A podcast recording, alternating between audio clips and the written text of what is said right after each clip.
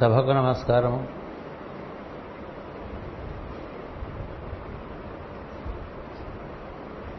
సభలో పాల్గొంటున్నటువంటి సోదర సోదరి మనులకు హృదయపూర్వకమైనటువంటి నమస్కారములు శుభాకాంక్షలు.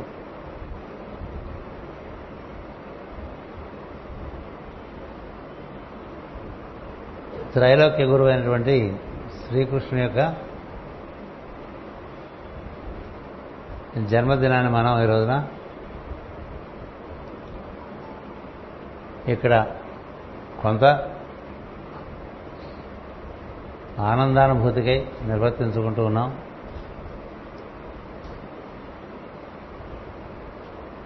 కృష్ణతత్వం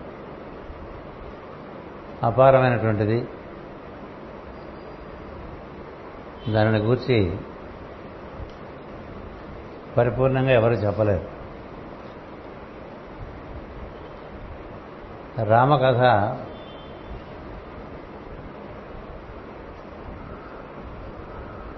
చెప్పుకోవటానికి నిర్వచించుకోవటానికి వివరించుకోవడానికి అవకాశం ఎక్కువ ఉంటుంది. కృష్ణ కథ అది అపరిమితం. దానికి ఏ విధమైన పారము లేదు. కృష్ణుడు అంటే ఇది అని ఎవరూ నిర్వచించలేరు. అనిర్వచనమైన తత్వం. ఎప్పుడు ఎక్కడ ఏ విధంగా అవతరించి లీల చూపుతుంది అనేటువంటిది అది ఎవరికి అంతుపట్టనటువంటి విషయం. అణువు నుంచి బ్రహ్మాండం వరకు మొత్తం వ్యాప్తి చెందినటువంటి ప్రజ్ఞ.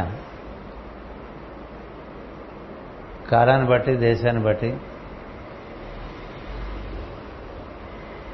లీలాప్రాయంగా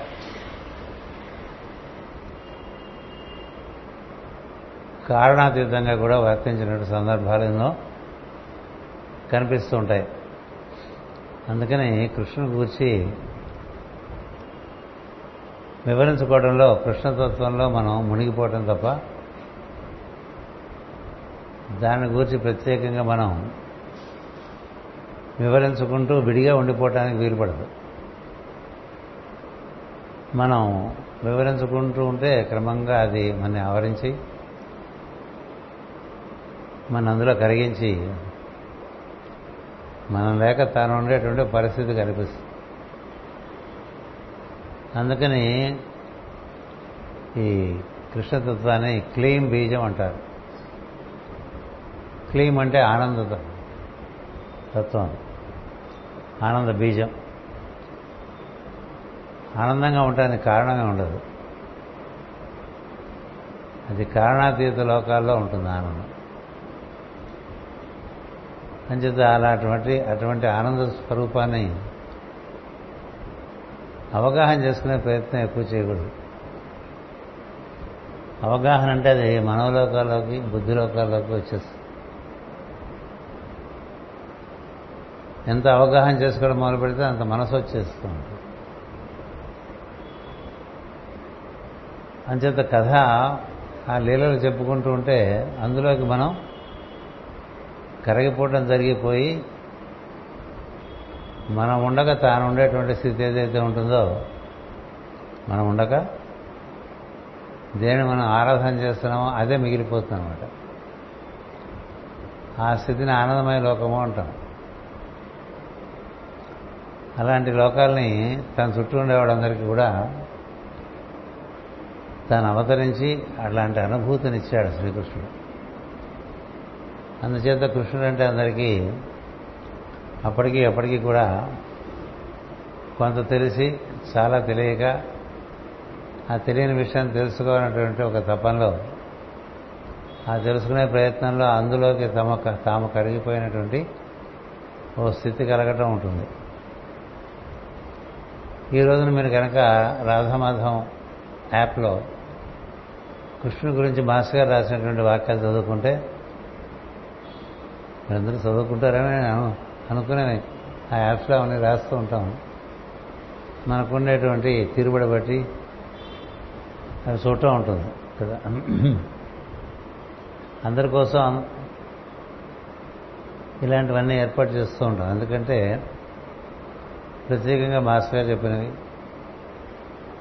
మన ప్రాచీన గ్రంథాల్లో చెప్పినటువంటివి అవన్నీ మనకి గుర్తు తెస్తూ ఉంటాయి మన మనస్థితి పరతత్వం దాంతో మనకుండే అనుబంధం. అది ఎంత పెరుగుతూ ఉంటే అంత మనం వ్యక్తిగతంగా ఉండటం మానేసి మొత్తంలో ఒకళ్ళుగా ఉండటం తయారైపోతుంది. ఇవాళ రాసమాసం యాప్లో కృష్ణ గురించి మాస్టర్ గారు రాసినంతా పెట్టారు. చాలా ఆనందం వేసింది. ఎందుకంటే అలాంటి భావన రావడం కూడా మంచి విషయం కదా? చెప్పబడిన విషయం బట్టి దానికి విలువ తప్ప ఎవరు చెప్పారనే దాన్ని బట్టి విలువ ఉండదు. గుర్తుపెట్టుకోండి. చెప్పబడిన విషయం బట్టి దానికి విలువ. అంచేత శ్రీకృష్ణ గురించి ఏం చెప్పలేమని చెప్పారు మాస్టర్.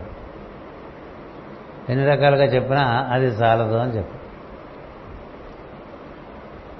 భాగవతం ప్రారంభంలోనే ఈ విషయం చెప్పాడు భాగవతం ప్రారంభంలో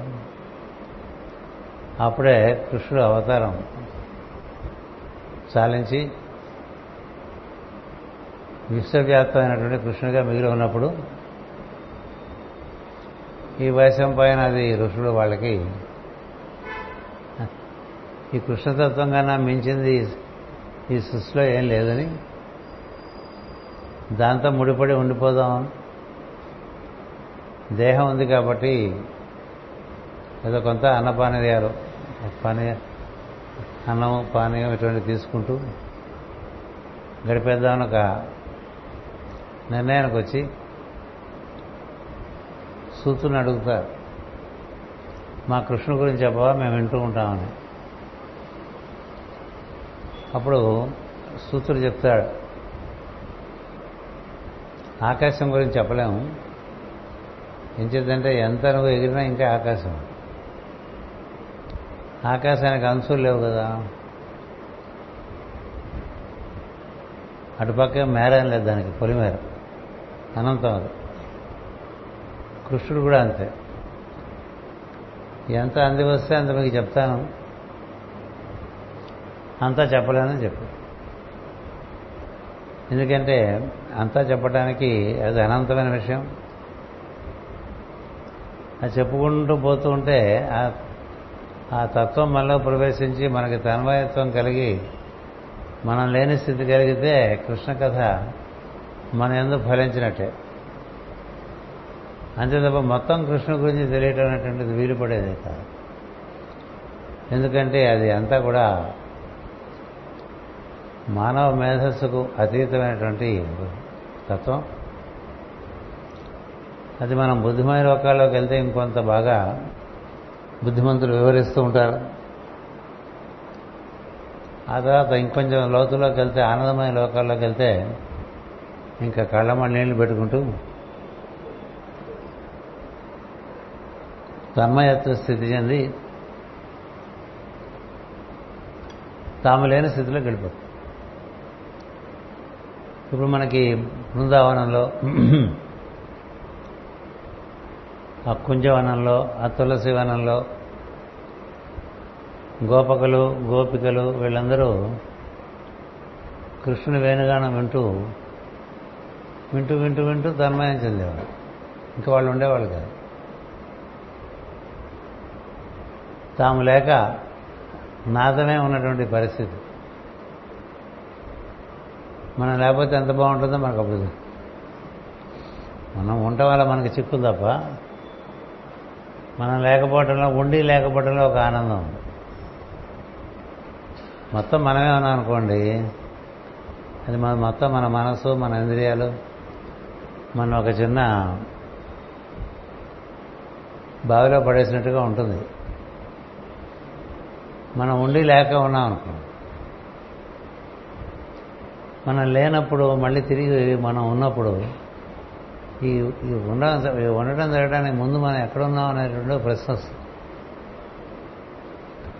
నిద్రలోంచి మెలకువలోకి వచ్చినప్పుడు మామూలుగా సాధకుడైతే ఆ ప్రశ్న రావాలి. కదా మామూలుగా సాధకుడైతే నిద్రలోంచి మెలకువలోకి రాగానే ఎక్కడి నుంచి వచ్చా? నువ్వు ఎక్కడి నుంచి మెలకువలోకి వచ్చా? అసలు ఆలోచించడం కదా. ఆలోచించామా నువ్వు ఎక్కడి నుంచి ఈ రోజున పొద్దున మెలకువలోకి వచ్చావు? నువ్వు మెలకువలోకి వచ్చిన తర్వాత కదా నీకు కృష్ణాష్టమి హడావిడంతా అంతకుముందు ఎక్కడున్నావు?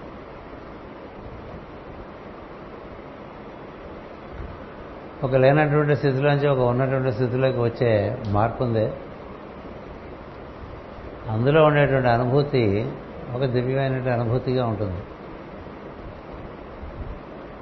ఏమీ లేనట్టుగా ఉండేటువంటి ఆకాశం నుంచి వాయువు అగ్ని జలం పృథ్వీ అన్నీ వచ్చేసింది. ఆకాశం అనేది అది ఎలా దిగొస్తుందో తెలియదు. అలా ఈ కృష్ణతత్వం ఎంత చెప్పుకున్నా ఇంకా పూర్తిగా చెప్పుకోవడానికి వీలుపడదు ఒకటి. అందుకని సూత్రుడు ఏం చెప్పాడంటే మొత్తం భాగవతం అంతా పన్నెండు స్కంధాలు అన్నీ కృష్ణుడనే చెప్పాడు. మనం కృష్ణుడు అంటే ఒక బొమ్మ కదా? అది కూడా వేణువు పట్టుకుంటే కానీ కృష్ణుడు కాదు. నెమలి పెంచం పెట్టుకుంటే కానీ కృష్ణుడు కాదు. ఇట్లా ఉంటుంది మనకి. అది ఒక అవగాహన. అతడు రూపాతీతుడు రూపమందు ఉండేటువంటి వాడు. రకరకాల రూపాలు ధరించినటువంటి వాడు రకరకాల అవతారాలు ధరించినటువంటి వాడు మొత్తం సృష్టిగా ఏర్పడినవాడు అతడే ఇట్లా చెప్పుకుంటూ వస్తారు భాగవతంలో. అందుకని మనకు ఉండేటువంటి నిర్వచనం కృష్ణు గురించి అది బాగా వ్యాప్తి చెందుతూ రావాలి. అలా రాకపోతే మనకి వికాసం కలదు. అప్పుడు అలా కాకపోతే ఏంటంటే మనంటో మనం పెట్టుకున్న చిత్రపటమే కృష్ణుడు అనిపిస్తుంది ఇంకా.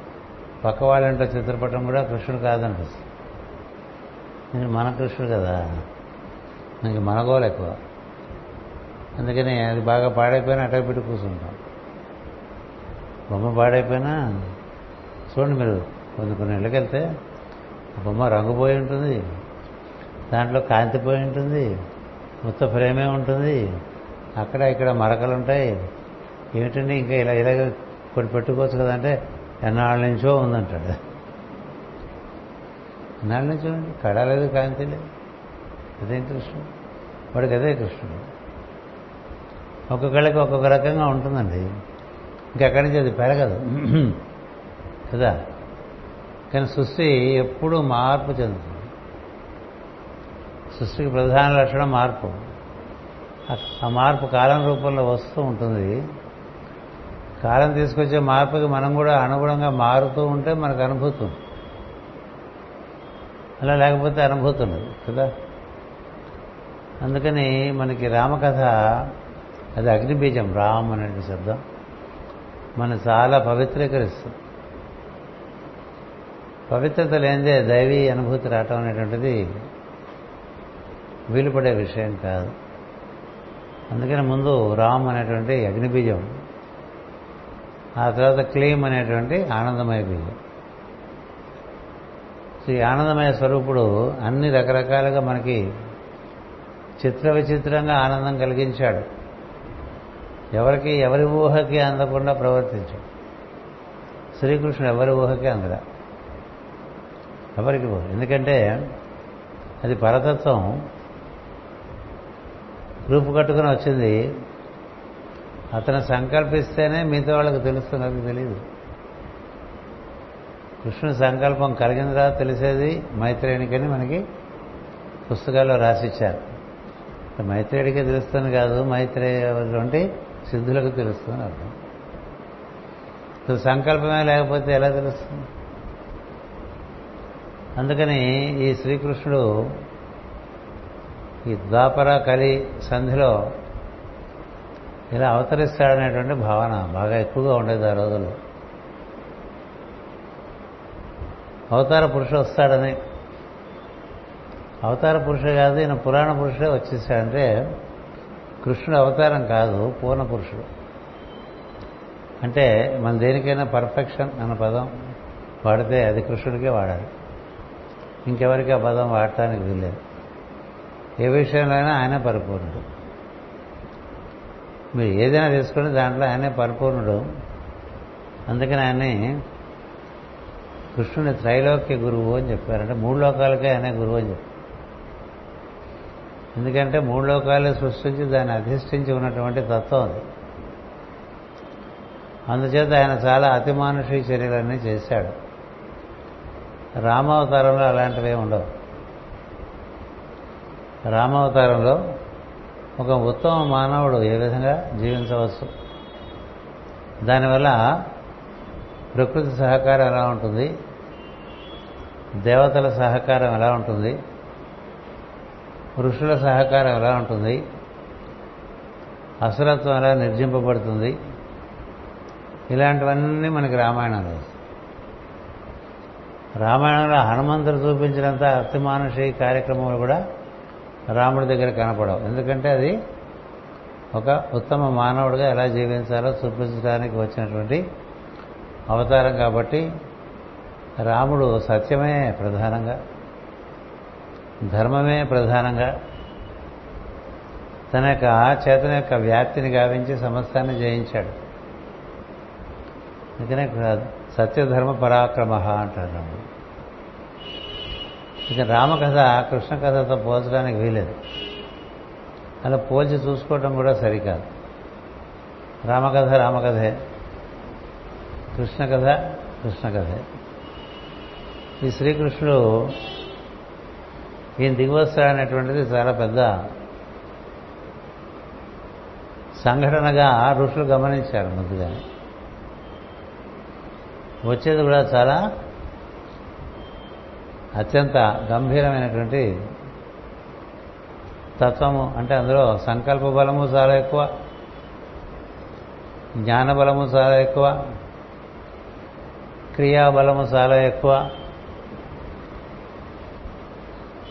ఏ విషయంలోనే అన్నీ ఎక్కువే. అలాంటిది దిగిరావాలంటే భూమికి ఆ తత్వాన్ని అందుకోవటానికి సరైనటువంటి ఉపాధి ఉండాలి. ఉపాధి సరిగ్గా లేకపోతే అలాంటి తత్వం దిగి వచ్చినప్పుడు ఆ ఉపాధి చిన్నభిన్నమైపోతుంది ఇప్పుడు ఎక్కువ కాంతిని తక్కువ బల్బులోకి పంపిస్తే బల్బు పేలిపోతుంది. కదా? ఎక్కువ కాంతిని తక్కువ వాట్స్ బల్బులోకి పంపించామనుకోండి బల్బు పేలిపోతుంది. అందుకనే ఈ భూమి మీద ఉన్నటువంటి పంచభూతాలతో ఏర్పడినటువంటి శరీరాల్లోకి ఆ తత్వం దిగివస్తే ఈ పంచభూతాలు తట్టుకోలేవు అని తెలుసుకున్నారు ఋషులు. అది నా భూతో నా భవిష్యత్. నా భవిష్యత్తు మనం చెప్పలేము ఎందుకంటే భగవంతుని సంకల్పం మనకు తెలియదు కాబట్టి. అంతకుముందు ఎప్పుడు జరగల. ఇప్పుడు రాముడు వచ్చాడంటే మనకి యజ్ఞం చేశారు యజ్ఞపురుషుడు వచ్చాడు అమృత కలసం ఇచ్చారు. పుత్ర పుత్రకామేష్టి యజ్ఞం దానికి తగ్గట్టుగా అది పుచ్చుకున్నారు. తదనుగుణమైనటువంటి ప్రజ్ఞ వాళ్ళకి లభించింది. ధర్మకార్యాన్ని నిర్వర్తించేశారు. బాగుంది అయిపోయింది ఈ కృష్ణ కథలో అసలు ఎంత దాని పవర్ ఎంతో తెలియదు దానికి ఎలాంటి శరీరం ఏర్పాటు చేయాలి? మహాత్ములు జన్మించాలంటేనే తపస్సులు చేస్తారు. జన్మల తరబడి తపస్సులు చేస్తారు. ఎందుకంటే అత్యంత పవిత్రమైనటువంటి పంచభూతాలతో కూడిన శరీరంలోకే బాగా చైతన్యవంతమైనటువంటి తత్వం దిగి వస్తుంది లేకపోతే పేలుపు అందుకని మనకి సత్సంతానం కలగాలంటే ముందు మనలో పంచభూతాలు బాగుండాలి. మనలో పంచభూతాలే అదేదోగా ఉంటే అందులోంచి దిగొచ్చే అందులోకి దిగొచ్చేది దాంతో సరిసమానం అంతకన్నా కొంత నాసిగానం అయితే సరిపోతుంది. అంతకన్నా ఎక్కువైతే ఇబ్బందులు వస్తాయి ఆ శరీరానికి. అంటే జీవుడు శరీరంలోకి వచ్చినప్పుడు ఆ శరీరానికి ఉన్నటువంటి పంచభూతాల కన్నా ఆ జీవుడి యొక్క ప్రభావం ఎక్కువగా ఉంటే ఆ శరీరం తట్టుకోలేక ఇబ్బందులు పడుతూ ఉంటుంది. అందుచేత ఇలా ఈ దైవం దిగువస్తాడన్న సందర్భంలో ఆలోచన చేస్తే వాళ్ళకి తెలిసింది ఏమిటంటే ఈ భూమి మీద ఉండే పంచభూతాలకి కూడా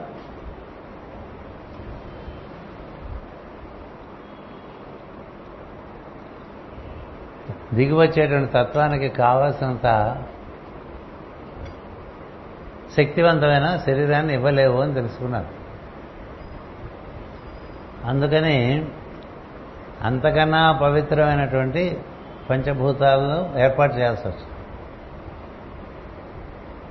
ఇప్పుడు పంచభూతాలు ఒక్కొక్క గోళానికి ఒక్కొక్క రకంగా ఉంటాయి. సరే మన భూమి సంగతికి వస్తే అవి సరిపోవు అని తెలుసు. ఇది లాభం లేదు సార్ అంటుంటారు కదా మనం ఏమైనా వర్కర్ని పిలిస్తే ఇది ఆగదండి అంటాడు కదా. ఇంకొంచెం మంచిది పట్టమని చెప్తాను ఇది గమనించిన ఋషులందరూ ఏం చేయాలి? అందుకని వాళ్ళు వేదంలోంచి శబ్దాలు సృష్టించి ఆ శబ్దాల్లోంచి ఓ శబ్దమైన తరంగాలు ఏర్పాటు చేసి అవి ఆధారంగా ఆకాశము వాయువు అగ్ని జలము పృథ్వీ అట్లా ఏర్పాటు చేశారు. ఆ ఘట్టం మాస్ గారు పురాణ పురుషుడు అనేటువంటి పుస్తకంలో చాలా వివరంగా రాశారు. అందుకని మనం కృష్ణుడు అంటే ఈ భూమి మీద ఇదివరకు ఎప్పుడూ పుట్టని శరీరం అది. అలాంటిది ఒకటి ఏర్పాటు చేశారండి. అలా ఏర్పాటు చేయడానికి కృషి చేసిన వారిలో పరమ గురువులు కూడా ఉన్నారు. అప్పటికే ఉన్నారు వాళ్ళు. అందుచేత అలాంటి తోటి భూమి మీద ఉన్నది అనేటువంటిది మనకి ఎప్పుడు గుర్తుండాలి అది గుర్తు చేయడానికే ఆ పురుష పురాణ పురుషుడు కథ. అది అప్పుడు ఉన్నది ఇప్పుడు ఉన్నది. ఇప్పుడు ఎక్కడ ఉంది అంటే మైత్రేయుడి దగ్గర ఉన్నదని చెప్పారు. అది కూడా మన గ్రంథాల్లోనే చెప్పారు మాస్టర్ తీసి ఇచ్చారు మనకి. అందుకని దివ్య శరీరం దివ్య శరీరం అంటారా? ఆ దివ్య శరీరము దీన్ని అప్రాకృత శరీరం అంటారు. అప్రాకృతం అంటే మన భూమి చుట్టూ ఉండే పంచభూతాలతో ఉన్నటువంటి ప్రకృతి కన్నా అతీతం అని అర్థం. సో ప్రకృతికే అతీతం అని కాదు. ప్రకృతి లేకపోతే రూపమే లేదు. ఈ అప్రాకృతము అతి విశిష్టము అత్యంత పవిత్రము శుద్ధమైనటువంటి పంచభూతాలు తయారు చేస్తే అందులోకి ఆ తత్వం దిగిరావడానికి వీలుపడుతుందని ఋషులు తెలుసుకుని ఆ విధంగా ఏర్పాటు చేశారు. ఇది ఇంతకుముందు ఎప్పుడు ఈ భూమి మీద జరగలేదు. అలా దిగివచ్చినది ఆరు దానికి అది చాలా తేజోమయంగా ఉంటుంది. చతుర్భుజంగా ఉంటుంది విరాట్ స్వరూపంగా ఉంటుంది. అది ఎంత ఎత్తునైనా కనిపించవచ్చు. ఎంత చిన్నదిగైనా కనిపించవచ్చు. ఆ రూపంతో ఆయన దర్శనాన్ని కూడా ఇచ్చాడు శ్రీకృష్ణుడు. మొట్టమొదటగా వసుదేవుడికి దర్శనం ఇచ్చాడు. వసుదేవుడికి దర్శనం ఇచ్చి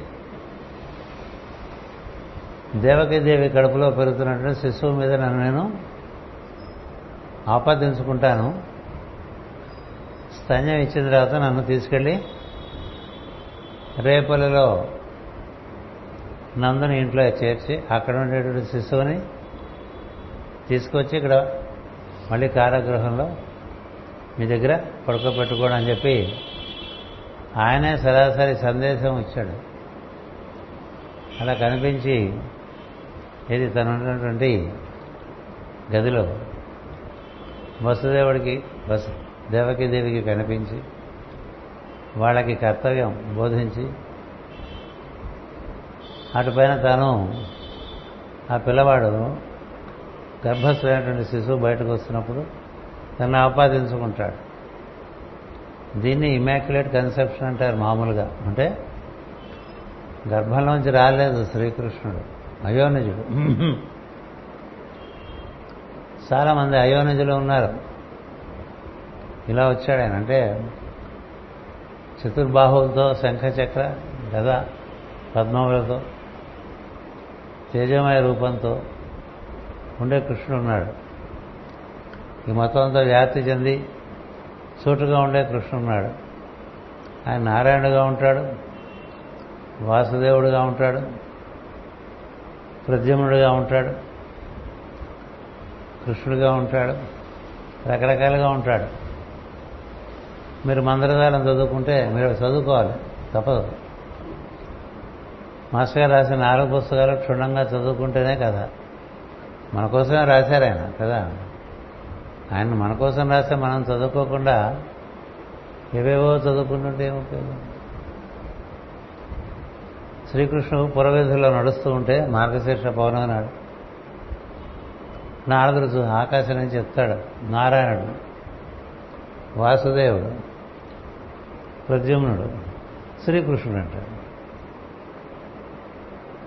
ఎందుకట్లా వాడాడు ఆలోచించాలి అంచేత ఆయన ఎప్పుడు ఎలా ఉంటాడనేది తెలీదు.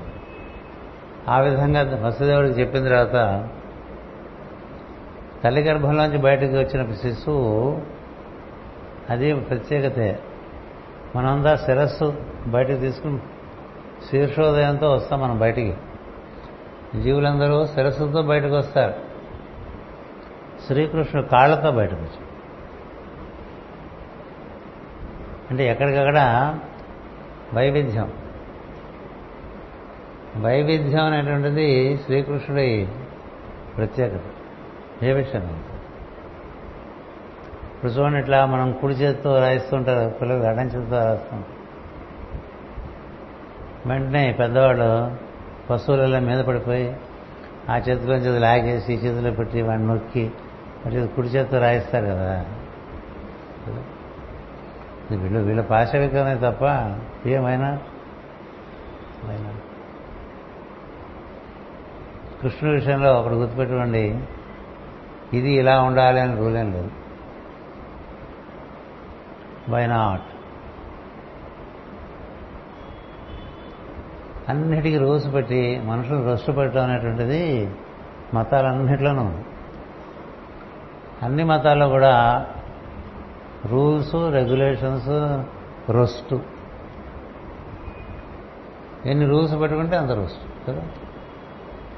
ఇట్లా కూర్చోవాలి అట్లా కూర్చోవాలి ఇట్లా చేయాలి అట్లా చేయాలి. ఈ వేలు ఇట్లా పెట్టాలి ఆ వేలు అట్లా పెట్టాలి ఈ కాలు మీద ఈ కాలు అట్లా. ఈ అయిపోతుంది సమయం తర్వాత. కృష్ణుడు ఏం చెప్పాడు భగవద్గీతలో?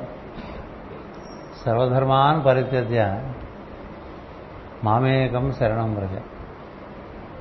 అహంత్వా సర్వపాపేభ్యో మోక్షయిష్యామి మా శుచ ఈ రూల్స్ రెగ్యులేషన్స్ వద్దురా. నాతో ఉండు. నాతో ఉండు. నాతో ఉంటే నీకు ఎప్పుడు ఎక్కడ ఎలా చేయాలో అన్నీ తెలుస్తుంటాయి. అలా చేసుకుంటూ పోయి రూల్స్ రెగ్యులేషన్స్ పెట్టుకుంటే నానా బాధపడతాను ఇప్పుడు సివివి గారు చెప్పలే? ఆయన చెప్పింది అదే. ఎక్కువ రూల్స్ రెగ్యులేషన్స్ పెట్టుకుని మన మనం రొస్టు పెట్టేసుకుంటున్నాం అనుకోండి పెద్దానికి అసలు మన పంచాంగం చూస్తే అందులో రాహుకాలం దుర్ముహూర్తం వర్జం యమగండం ఇవన్నీ తీసుకుని ఇంక చేయడానికి ఏం టైం ఉండదు. చూసా ఒక్కొక్క రోజు అయితే అవన్నీ వరుసగా ఉంటాయండి. ఈ రోజు మనం ఏం పని చేయక్కలే అందుకు ఇదే. అందుకు అది దుర్ముహూర్తం ఉంటాడు వర్జం ఒకటి రెండు సార్లు వస్తుంటుంది ఇది కాక రాహుకాలం వస్తుంది. మళ్ళీ యమగండం అంటూ వస్తుంది. ఇన్ని చూసుకుంటే మీనమేషాలు లెక్క పెట్టుకుంటే నువ్వు పని చేసేదే ఉంది. అంచేత దైవం ఏం చెప్పాడంటే సులభం చేశాడు విషయాలు. అందుకనే మనకి పూజలో మాస్టర్ గారు ఆ శ్లోకం ఇచ్చారు. ఏడు వందల శ్లోకాలు ఉంటే భగవద్గీతలో రెండు శ్లోకాలే పూజలో చేర్చారు మాస్టర్ గారు. ఒకటి అనన్యా చింతయంతో మాం యజనా పర్యపాసతే. తేషాం నిత్యాభియుక్తానాం యోగక్షేమం వహామ్యం ఇంకోటి లేదబ్బాయి నేనే ఉన్నానని చెప్పాడు. ఇంకోటి లేదు నేనే ఉన్నాను. అనన్యం. సో ఒకటే ఉంటే ఆ ఒకటే చూడకుండా రకరకాలు చూస్తూ ఉంటాం మనం. సాధన ఏమిటంటే ఆ ఒకటి చూడటం నేర్చుకోవటమే సాధన. ఆ ఒకటి చూడటం నేర్చుకోగలిగితే అదే సిద్ధి. ఇంకా వాడికి ఇన్ని రూల్స్తో పనులుండవు. వాళ్ళందరూ అవధూతలుగా అయిపోతారు లోకహితులుగా అయిపోతారు. అంచేత భక్తి యోగంలో నాలుగు రకాల భక్తులను చెప్తాడు శ్రీకృష్ణుడు. అందులో మనం ఏ తరగతికి చెందిన వాళ్ళం కాదు అనుకుంటాం మనం భక్తులను అది తెలియటానికే భక్తి యోగం చదువుకోవాలి అందులో మొట్టమొదటిసైన అవధూత అంటే వాళ్ళకి అసలు వాళ్ళ మనసే ఉండదు. దైవమే వాళ్ళగా పనిచేస్తూ ఉంటారు. రెండో తరగతి వాళ్ళు దైవంతో కూడి దైవం యొక్క ప్రణాళిక తెలిసి దైవానికి తోడ్పాటు చేస్తూ ఈ ప్రజాపతులు మనవులు మరి వాళ్ళందరూ పని చేయకపోతే ఈ సూర్యాది గ్రహాలు పని అవ్వదు అట్లా ఉంటాం మరికొంతమంది వాళ్ళ మనసు దైవానికి అప్పచెప్పి దైవ సంకల్పం ఎరిగి తదనుగుణంగా పనిచేసుకుంటూ ఉంటారు. ఇట్లా రకరకాలు చెప్పుకొస్తారు. వాళ్ళందరికీ ఏంటంటే వీళ్ళందరికీ అన్నిట్లోనూ దైవమే కనిపిస్తుంది ఇంకోటి కనబడదు. ఇప్పుడు భాగవత కథలన్నీ అవే మనం చెప్పుకుంటూ ఉంటాం. మనం పొద్దున్న లేచిన దగ్గర నుంచి సాయంత్రం పడుకునే లోపల మనుషుల్ని సన్నివేశాలని చూస్తున్నప్పుడు దైవం ఎంత గుర్తున్నాడు అనేటువంటిది భక్తి. ఇతరములు ఎంత గుర్తున్నాయనేటువంటిది విభక్తి. అందుకని దైవంతో ఇది దైవమే అది దైవమే అది దైవమే అని గుర్తొస్తూ ఈ రూపంలో ఉంది ఆ రూపంలో ఉంది ఆ రూపంలో ఉంది. అని దాంతో నువ్వు ప్రవర్తించే తీరు ఉందనుకోండి అది భక్తితో చేసే కార్యక్రమంగా అది అనన్య చింతన. అది పరి ఉపాసన పరి ఉపాసన అంటే ఉపాసన అంటే ఏదో కాసేపు చేస్తారు. పరి ఉపాసన అంటే ఎప్పుడూ దాంతోనే కూడి ఉంటుంది మనసు. పొద్దున నగర కర్నూలు వాళ్ళు వస్తే దాని గురించే మాట్లాడుకున్నాం. ఎంత దాని ఎందు మన చింతన ఉంటే అంత పరి ఉపాసన సతత యుక్తత. కదా? అనన్యా చింతయంతో మాం యజనా పర్యుపాసతే తేషాం నిత్య అభియుక్తానం. అలాంటి వాళ్ళకి ఇంక ఇబ్బంది ఉందండి అంత వాడే చూసుకుంటున్నాడు. ఎందుకంటే దాంతోనే కూడి ఉండటం చేత అది అయిపోవటం అనేటువంటిది జరుగుతూ ఉంటుంది. మనం మాస్టర్ అనండి గురువు అనండి స్వామి అనండి కృష్ణుడు అనండి నీలోని ఈశ్వరుడు అనండి పేరేం పెట్టుకున్నా అది అంతా వ్యాపించి ఉన్నటువంటి తత్వం అది మనలో కూడా ఉంది.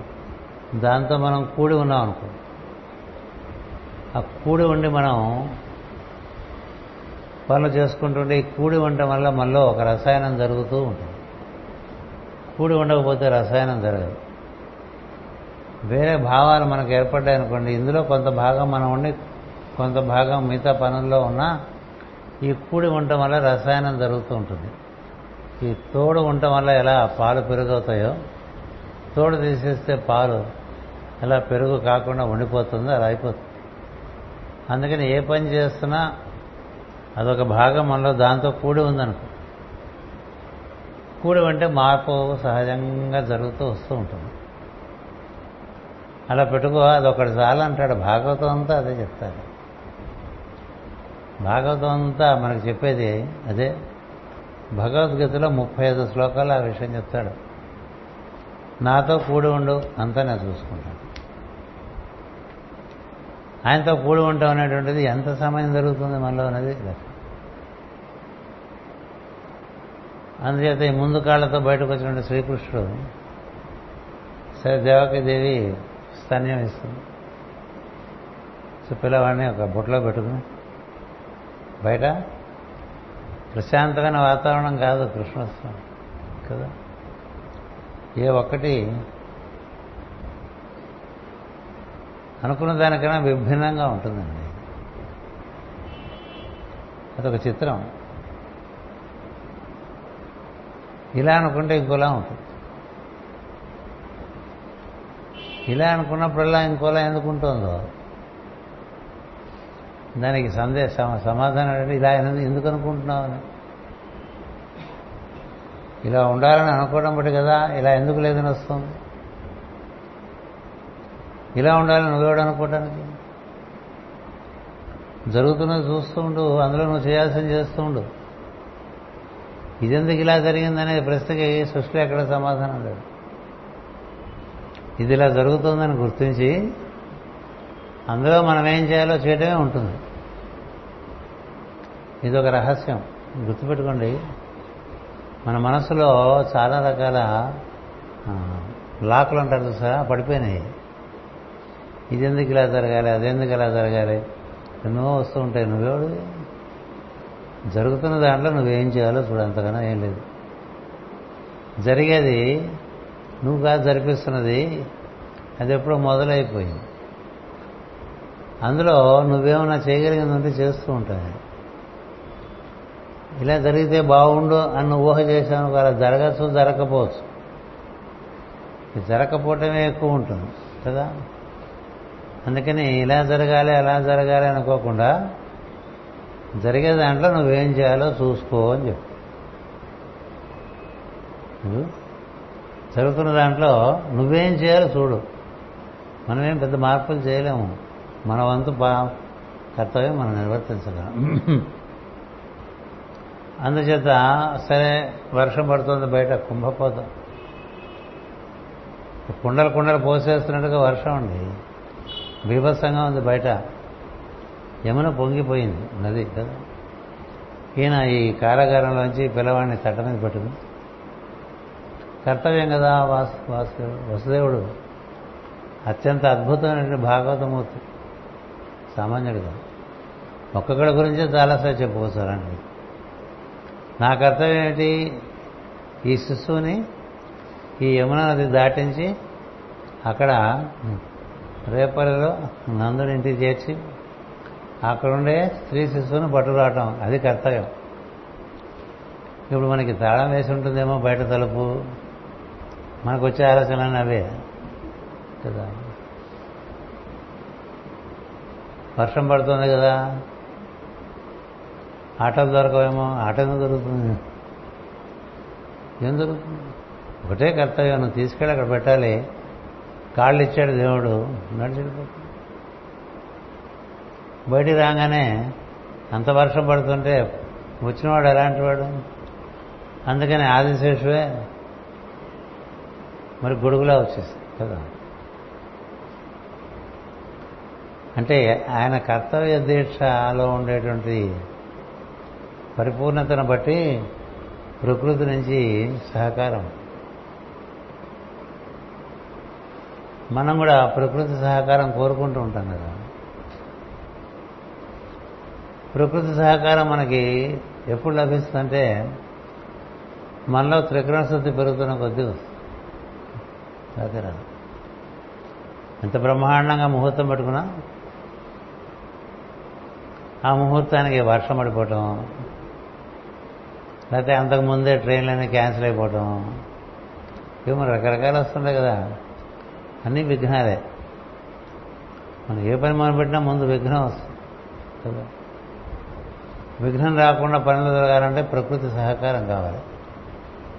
ప్రకృతి ఎవరితో సహకరిస్తుందంటే త్రికరణ శుద్ధిగా పనులు చేసే వాళ్ళకి ఆ కర్తవ్యాన్ని నిర్వర్తించడంలో ఇంకా మరి ఏకోన్ముఖం ఇంకోటి ఉండదు. ఏకోన్ముఖమే. కమ్ వాట్ మే అంటూ ఉంటాం కదా.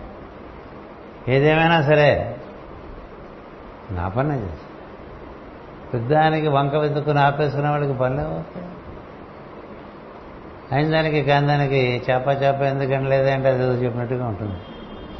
పెద్దానికి ఏదో వంక మనమే వెతుక్కుంటూ ఉంటాం. అమ్మయ్యా ఇది అడ్డ పెట్టుకుంటే ఈ పని మానేసి. ఇది అడ్డ పెట్టుకుంటే ఈ పని మానేసి. పనులు మానేసేవాడికి పనులు ఎట్లా అవుతాయి వసుదేవుడు చూడండి. వసుదేవుడు. అంత వర్షం పడుతుంటే బయటకు వచ్చేసాడు వస్తే గొడుగల్లే ఆదిశేషం వచ్చేసాడు మరి నది పొంగింది. పొంగి నదిలో నడిచి వెళ్ళగలవండి? వెళ్ళగలం. బస్సులో ఎలా వెళ్ళగలిగాడు? బస్సులో నాలుగు అడుగులు వేసి ఐదు అడుగులు వేసి కంఠం వరకు వచ్చేసరికి నదే దారి చేసింది. ఎంతటి బలం అది? మహిమలు అనుకోకండి ఇవి మానవుడి బలం చాలా గొప్పది. వాళ్ళలో ఉండేటువంటి దీక్ష అది కుమారస్వామి అంత దీక్ష ఉంటుంది. పెంచుకోవాలి కానీ నీ దీక్ష బట్టి నీ కార్యక్రమాలు అవుతుంటాయి నువ్వు ఎక్కడ దీక్షాయుతంగా పనిచేస్తుంటావో అక్కడ నీకు ప్రకృతి సహకారం అందిస్తుంది. కొంత కొంతమంది అలా బయటికి వెళ్దామని రోడ్డు మీదకి వెళ్తే ఎవరో వచ్చి కారు లిఫ్ట్ ఇస్తారు కదా? అంతేకాదు అలా మనం వెళ్తూ ఉంటే పైన మేఘం వచ్చి చల్లని నీడ కూడా వస్తుంది. ఎందుకని? ప్రకృతికి నువ్వంటే ఇష్టం. ఎందుకని ప్రకృతికి ఇష్టం? నువ్వు కార్యదక్షుడు కాబట్టి ప్రకృతిని అందిస్తావు ఆ కార్యదక్షత్వం ఆ కార్యంలో ఉండేటువంటి లోకహితం ఈ రెండు ముఖ్యం. ఎంత లోకహితమైన కార్యం అయితే అంత కలిసి వస్తుంది. అందుకని ఆ విధంగా తీసుకెళ్ళటం ఉంటుంది. సీని అక్కడ చేరుస్తాడు అక్కడి నుంచి ఆయన పట్టుకొస్తాడు కథ మనకు తెలుసు కథ. అందరికీ తెలిసిన కథే. కథలో ఇప్పుడు వసుదేవుడు చూపించింది కూడా సర్వధర్మాన్ పరిత్యజ మామేకం సర్వం. కదా? లేకపోతే ఇది ఎలా సాధ్యపడుతుందండి? ఆ సాధ్యపడటం వల్ల ఆయన అక్కడ చేరటం. అక్కడ చేరిన దగ్గర నుంచి ఈ రకరకాల భూతాలను ఆయన సంహరించడం ఉంటుంది ఈ భూతాలన్నింటినీ సంహరించింది ఆ అప్రాకృత శరీరంతో సంహరిస్తుంది. అప్రాకృత శరీరం ఒకటి ఉంటుంది. కనపడటానికి మనబోటి వాళ్ళందరికీ కనపడటానికి ఒక శరీరం. ఇదే చూస్తాం మనం. కానీ వెనక నుంచి అది పనిచేస్తుంది. పోతున్న పనిచి కూడా పని చేసేది అదే. అన్ని చోట్ల పని చేసేది అదే. కనబడటానికి ఇది ఉంటుంది. దర్శనం ఇచ్చింది కూడా అదే. విశ్వరూప దర్శనం ఇచ్చి చాలా చోట్ల విశ్వరూప సందర్శనం ఇచ్చాడు అర్జునుడికి ఇచ్చాడు. సభలో ధృతరాష్ట్రాదులందరికీ ఇచ్చాడు. చిన్నప్పుడే అమ్మకి ఇచ్చాడు. అందరికీ ఒకే రకంగా ఇవ్వాలి విశ్వరూప దర్శనం. ఎందుకంటే చూసేవాడిని బట్టి దర్శనం. సందర్భం బట్టి దర్శనం. అంచేత మొత్తం విశ్వం అంతా నేనే అని చెప్పడానికి విశ్వరూప దర్శనం తప్ప మనం ఎంత పెద్ద చిత్రపటం వేసుకున్నా అది మాత్రమే కాదు. మొత్తం విశ్వం అంతా ఆ చిత్రపటంలో పెట్టలేం కదా? ఏదో ఇటు పక్కకి అటు పక్కకి తలకాయలు వేసుకుంటూ విడిపోతాం మన బొమ్మలో. అంతేనా? మరి జంతువులో? చెట్లో గోళాలు? దేవతలు ఎన్నున్నాయి? వినేయగలవు? మొత్తం సృష్టి అంతా బొమ్మ వేయగలవా? వేయలేవు కదా? ఏదో నీ ఓపికతో బొమ్మ పెట్టుకుని ఇదే విశ్వరూప దర్శనం అనుకోకండి. విశ్వరూప దర్శనానికి అది ఒక గుర్తు చేస్తుంది. మొత్తం అంతా ఆయనే ఉన్నాడని. దాని పక్కనే బల్లి ఉంటుంది. అది కూడా అదే. మన పటాలు చుట్టూ అవి తిరుగుతూ ఉంటాయి కదా. మనం గట్టిగా దాని దగ్గరికి అయితే లోపలికి వెళ్ళిపోతుంది. అదే అదే. ఇట్లా అన్నిట్లోనూ చూడటం అనేటువంటిది నేర్పినటువంటి వాడు భగ శ్రీకృష్ణుడు భగవద్గీతలో. మత్త పరతరం నాస్తి అన్నాడు. నేను తప్పేం లేదురా అన్నాడు. నేనే ఇన్ని రకాలుగా ఉన్నాను నువ్వు కూడా నేనే. నువ్వు కూడా నేనే. ఈ మొత్తం నేనే. సో నాతో నువ్వు సాయిగా వర్తిస్తూ ఆనందాన్ని పొందమని చెప్పేది భగవద్గీత తత్వం. ఈ తత్వం అన్ని చోట్ల ప్రదర్శిస్తూ ఉంటాడు. ఈ ప్రదర్శనలో ప్రత్యేకమైన విషయం అప్రాకృత శరీరం. అది ఈనాటికి భూమి మీద మైత్రేయ మహర్షి సంరక్షణలో ఉంది అది గుర్తుపెట్టుకోవాలి. మైత్రేయ మహర్షి దానినే అప్పుడప్పుడు లోకహితమైన కార్యాలకి భూమి మీద వినియోగించడం జరిగింది. అలాగే వినియోగించాలనే దాన్ని ఇచ్చి వెళ్ళాడు కృష్ణుడు. ఎందుకంటే శ్రీకృష్ణుడు శరీరం మొదలు వెళ్ళిపోతున్నట్టు అంటే భూమి ఒప్పుకోలే. భూమి చాలా బాధపడ్డది. నువ్వు ఉంటే నాకు సుఖంగా ఉంటుంది. నీ స్పర్శ. మామూలుగా మహాత్ముల స్పర్శకే చాలా ఆనందం పొందుతూ ఉంటుందట భూమి. అలాంటిది ఋషులు మహర్షులు బ్రహ్మర్షులు ఎంతోమంది సిద్ధులు సాధ్యులు ఎంతోమంది భూమి మీద ఉన్నారు. ఆ స్పర్శ వేరు కృష్ణ స్పర్శ వేరు. అందుకని నువ్వు వెళ్ళిపోతే నాకు ఎలా అంది భూమి?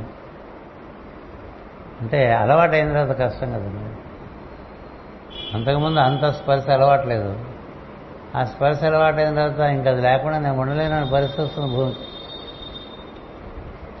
అలాగే భూమి మీద ఉండేటువంటిది ఋషులు అందరూ కోరుకుంటారు. ఏదో రకంగా నువ్వు నువ్వు ఘటనాఘటన సమర్థుడివి. అసాధ్యమైనటువంటిది ఏం లేదు నీకు. అంచేత నువ్వు ఏదో రకంగా మాకు ఇక్కడ స్పర్శ లభించే మార్గం చూడమని చెప్పు. అడగిన వాడు లేరని తెలిసిన వాళ్ళందరూ అడిగారు. ఏదో విధంగా మాకు ఈ భూమి మీద నీ స్పర్శ ఇవ్వు అని. ఇంతమంది ఇన్ని రకాలుగా కోరుకుంటే కాదంటానికి వీలు పడదు. ఎందుకంటే కంపాషను కరుణామయుడు కదా. సరే ఆలోచించి సరే ఇది ఏదో తయారు చేశారు కదా. ఇందులో నూట పాతికేళ్ళు ఉన్నాను నేను. నూట ఇరవై ఆరేళ్ళు ఉన్నాడు అందులో ఆయన. అందులోనే ఉన్నాడంటే దానికి మించి కూడా ఉన్నాడు. అందులో కూడా ఉన్నాడు. ఈ కృష్ణుడు గురించి చెప్పుకునేప్పుడు ఎక్కడెక్కడ మనం నిర్వచనాలు చేయలేము అందులో ఉన్నాడు అది మించి ఉన్నాడు. దానికి ఆ స్పర్శ లభించింది. అందుకని ఆ శరీరాన్ని మైత్రేయుడి దగ్గర నిక్షిప్తుంది మైత్రేయ మహర్షి ఆ శరీరంతోనే ఈ స్పర్శిస్తూ ఉంటాడు అందరికి కృష్ణ స్పర్శ. అది భూమి మీద అత్యుత్తమమైనటువంటి ఉపదేశం. కృష్ణ స్పర్శ అనేటువంటిది ఈ భూమి మీద అత్యుత్తమమైనటువంటి ఉపదేశం. ఇనీషియేషన్ అంటాం చూసారా ఇంకా అది జరిగితే ఆ జీవుడికి ఈ భూమి మీద తేలిపోతున్నట్టుగా ఉంది. తేలిపోతున్నట్టుగా ఉంది. ఆ స్పర్శ కూడా పాద స్పర్శే. కృష్ణ పాదముల స్పర్శ శిరస్సున జరిగితే ఆ జీవుడికి ఈ శరీరంలో ఉన్నాను అనేటువంటి భావన కాకుండా ఈ శరీరంలో కూడా ఉన్నాను ఈ శరీరంలో దాటి ఉన్నాను ఇందులో తేలిపోతూ ఉన్నాను అనేటువంటి వస్తుంది తేలిపోతూ చైతన్యం అట్లా తేలిపోతూ. అలాంటి స్పర్శ యేసుక్రీస్తుకి మూడు సంవత్సరాల పాటు మైత్రే మహర్షి ఏర్పాటు చేశాడు. యేసుక్రీస్తు తన మూడు చివరి మూడు సంవత్సరాల్లో చాలా జగత్ కళ్యాణమైన కార్యాలన్నీ నిర్వర్తించి ఈ రోజున మన అందరి చేత ఒక ఆరాధ్య దైవంగా ఆరాధింపబడుతూ ఉన్నాడు. ఎనభై శాతం భూమి మీద యేసుక్రీస్తుని ఆరాధించే వాళ్ళు ఉన్నారు. కారణం ఏమిటంటే అది కృష్ణ స్పర్శ. ఆ విధంగా ఆయన నుంచి వ్యాప్తి చెందింది. ఆ మూడు సంవత్సరాలు ఆయన క్రైస్తు అంటారు. అంతకుముందు ముప్పై ఏళ్ళు ఆయన యేసు అంటారు. యేసు వేరు యేసు క్రైస్తు అయ్యాడంట Jesus the Christ. Jesus the Christ. ఆ మూడేళ్ళు ఆయన చేసినవి కార్యాలన్నీ కూడా ఆ యేసు కథలో రాసిచ్చాను. చాలా అద్భుతంగా ఉంటాయి. ఎన్నో అద్భుతమైన కార్యాలు చేశారు. అంటే ఒక మహర్షి ఒక పరమ గురువు ఎలాంటి కార్యాలు నిర్వర్తించి శాశ్వతమైన కథగా భూమి మీద నిలిచిపోయాడో మనకి ఆ కథలో తెలుస్తుంది. అలాంటి సందర్భమే బుద్ధుడి కథలో కూడా ఉంది. ఇవన్నీ బయటికి చెప్పుకోరు. కానీ బ్లావెట్స్కి మాత సీక్రెట్ డాక్టర్ అనే పుస్తకంలో అవి చెప్పు బుద్ధుడికి కూడా ఆయన పేరు గౌతముడు. గౌతమ ది బుద్ధ అంటారు. అంటే బుద్ధుడు అయిన అయిన తర్వాత ఆయనకు కూడా ఈ శరీరాన్ని ఆపాదించి చేత కార్యక్రమాలు చేస్తారు. అలాగే శంకరాచార్యుల వారు కూడా ఆ దేహాన్ని సప్లై చేసినట్టుగా ఫ్లవర్స్కి రాస్తారు. ఎందుకంటే మహత్తర కార్యక్రమాలు చేయడానికి ఈ దేహం ఈ విధంగా భూమి మీద ఆనాటి నుంచి ఈనాటి వరకు కూడా ఉంది. ఆ స్పర్శ ఇస్తూ ఉంటారు. అందుకనే మైత్రేయ మహర్షి ఆరాధన చేసేటువంటి వాళ్ళకి దీని యొక్క ప్రభావం క్రమంగా వారి మీద పెరుగుతూ వస్తూ ఒక రకమైన అయస్కాంతీకరణం జరుగుతూ ఉంటుంది. మైత్రేయుడు ఈ భూమి మీద ఉన్నటువంటి మహర్షి. ఆయన కావాలంటే విష్ణులోకంలో ఉండగలడు. అలాంటి మహర్షి మనతో పాటు మన భూమి మీద మన కోసం ఉన్నారు. ఆయన దగ్గర ఇది నిక్షిప్తం చేశారు. ఇవి మనకి బ్లావెట్స్కి రాసినటువంటి చిట్ట చివరి వ్యాసాల్లో కొన్ని రైటింగ్స్ అన్పబ్లిష్డ్ రైటింగ్స్ అని చివరి అవి పబ్లిష్ చేశారు.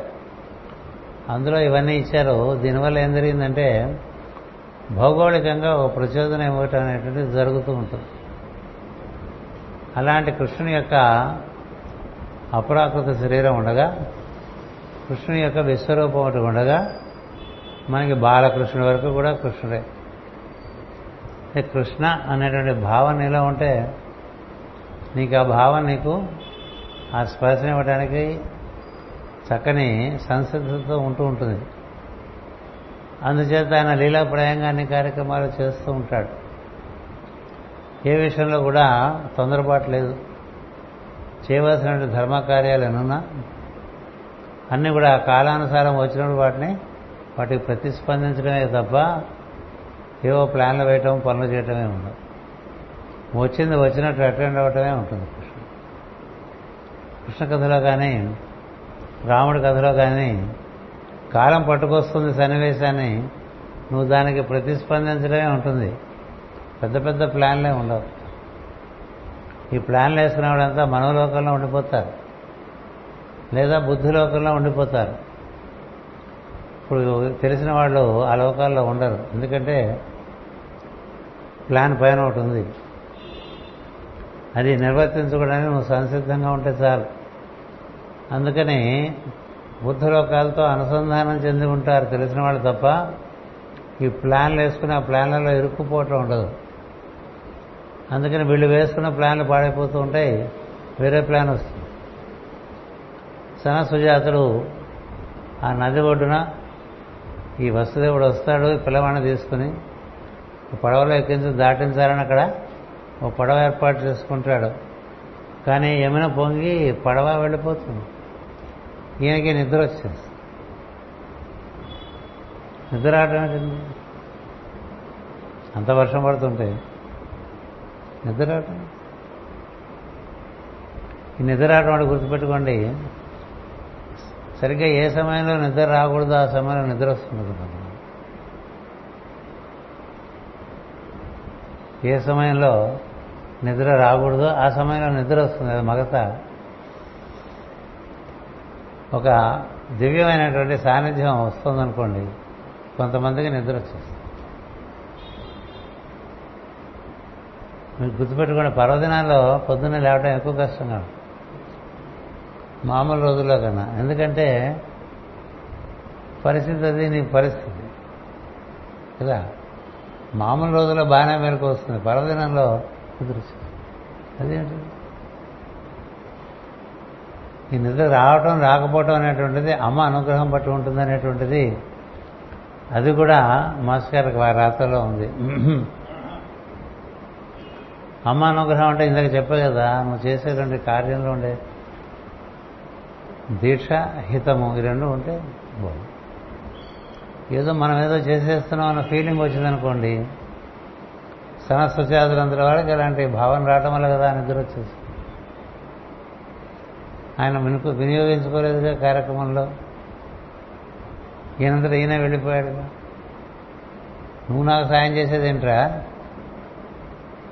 దేవుడు సాయం చేద్దాం అనుకోవడం కన్నా మూర్ఖత్వం అనుకోవట్లేదు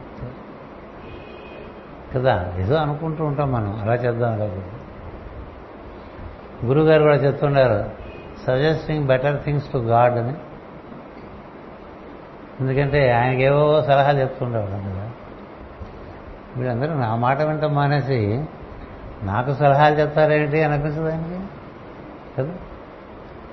ఆయన మాట వినడానికి ఆయన దగ్గర చేరి క్రమక్రమంగా ఆయన ఇచ్చిన చనువు వల్ల ఆయనకి సలహాలు చెప్పే పరిస్థితులకు వచ్చేస్తాం కదా వస్తే ఏం చేస్తాడు ఆయన? మనందరినీ ఎలా నైస్గా పక్కన పెట్టి పని చేసుకుంటాం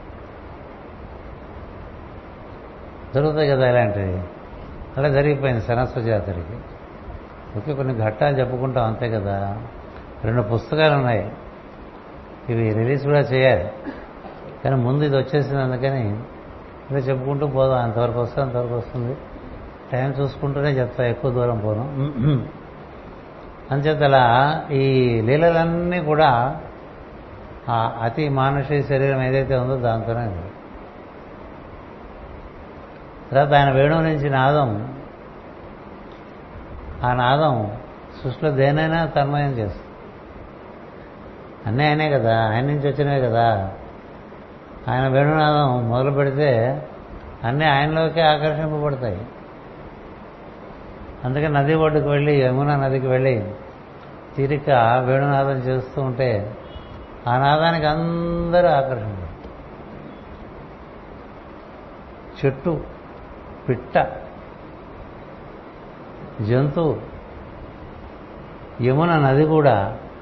ఆ భాగవతం దశమస్కంధం చెప్పుకున్నప్పుడు చెప్పుకున్నాం. ఆ యమున ఒడ్డున ఆయన కూర్చుని ఆయన వేణునాదం చేస్తుంటే ఆ తన్మయత్వానికి యమున నది తరంగాలు కొంచెం పొంగి ఆయన పాదాలను స్పృశించి మళ్ళీ వెళ్తూ మళ్ళీ పాదాలను స్పృశించి మళ్ళీ వెళ్తూ మళ్ళీ పాదాలను స్పృశిస్తూ చల్లని స్పర్శ ఆయన కలిగించాలని ఆమె తపన. ఆయనకన్నా చల్లవాడు చల్లనివాడు ఉంటాడు? కదా? ఎవరి వల్ల ఎవరికి ఎక్కడ సుఖం? యమున స్పర్శించడం వలన యమున తరంగాలు స్పర్శిస్తే కృష్ణుడికి సుఖమా? కృష్ణుడిని స్పర్శించడం వల్ల యమునకు సుఖం? యమునకు సుఖం. అంతవరకు వచ్చాడు కదా. మరి ఊళ్ళో వరకు యమున రాలేదు కదా. హద్దులు అది నది కదా దానికి హద్దులు ఉంటాయి. అంచేత ఎలాగంతవరకు వచ్చాడు కొంచెం ఆమె వెళ్ళి స్పృశించి ఆనందం పొందుతూ ఆ చెట్టు ఆ పువ్వులన్నీ రాల్చేస్తూ ఉంటుంది. ఎక్కడి నుంచి వస్తాయన్న పువ్వులు? చైతన్యం. మన లోపల చైతన్యం వికసిస్తే మనలో ఉండే షట్చక్రాలు కూడా పద్మాలు అయిపోతాయని రాస్తారు యోగశాస్త్రంలో ఎందుకని చైతన్యం వికసించింది కాబట్టి చైతన్యం ముడుచుకుపోతుంది అనుకోండి అంతకంతకి అంతకంతకి గుండు జబ్బులు అయిపోతుంది అనుకోండి మన ఫేస్.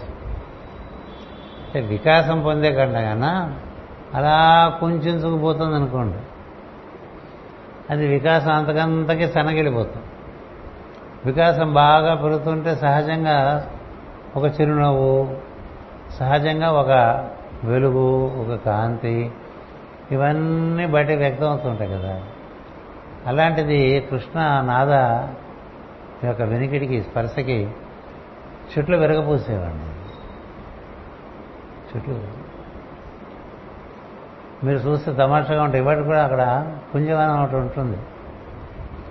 కంఠం వరకే ఉంటుంది చెట్టు మిగతా అంతా భూమిలో కానీ బతిగా ఉంది అది ఎన్నేళ్ళ నుంచి? శాస్త్ర ప్రకారం కూడా అది వేల సంవత్సరాల నుంచి ఉన్నట్టు రుజువు చేశారు.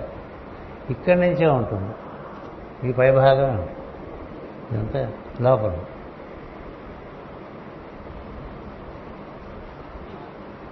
అట్లా కొన్ని కొన్ని ఆ స్పర్శ పొంది శాస్త్రతత్వాన్ని పొందినాయి. మామూలుగా ఋషుల ఆశ్రమంలోనే మనకి ఈ చెట్లు బాగా పూస్తున్నాయి ఇవి బాగా పళ్ళిస్తున్నాయి ఇక్కడ నీళ్ళు చాలా నిర్మలంగా పారుతున్నాయి ఇక్కడ గాలి కూడా చాలా మనకు ఆహ్లాదం కలిగిస్తుంది ఇలాంటివన్నీ వివరిస్తూ ఉంటారు ఒక ఋషాశ్రమంలో అలాంటిది కృష్ణ చైతన్యం ఉన్న చోట వాతావరణం ఎలా ఉంటుందో ఊహించండి. అలాంటి ఊహ చేసుకుంటూ ధ్యానం చేసుకోండి అది కృష్ణతత్వం. ఎందుకంటే నిన్ను ఉన్న చోట నుంచి యూఆర్ డీలోకలైజ్డ్ నీకుండే ఎప్పుడు ఉండే సగటు భావాలు ఉంటాయే వాటన్నిటి నుంచి అట్లా లిఫ్ట్లో పైకి ఎత్తేసిన పైకి ఎక్కడో ఉంటారు. ఎంతో ఆనందంగా ఉంటారు. ఇప్పుడు మీరాబాయి కోరుకుందంటే అందుకే కోరుకుంది. ఎందుకంటే ఆ ఆనందం ఉంది ఇదేముంది కృష్ణ భక్తి చాలా పెద్ద పరిష్కారం. అది లభించాలి తప్ప అంతకన్నా పరిష్కారం ఏం లేదు. ఎందుకంటే నేను ఉన్న బలంగా ఉన్న చోటు నుంచి లోకాలు దాటించేస్తుంది. లోకాలు దాటించేసి నువ్వు లేనటువంటి స్థితిలో నేను స్థిరపరుస్తుంది. ఎంత హాయిగా ఉంటుందో. మామూలుగా బాగా నిద్రపడితేనే చాలా హాయిగా ఉందనిపించదు. అబ్బా! చాలా రోజుల తర్వాత హాయిగా పడుకున్నాను అనిపిస్తుంది కదా. ఎందుకని నీ మనసు నిన్ను పీడించదు కాబట్టి అంతే. మన పీడలా మన మనసేగా? మనసు కాదు పీడ మనసులో ఉండే భావాలు. మనసును తిట్టకూడదు. మనసు ఒక లోకం ఒక కోశం.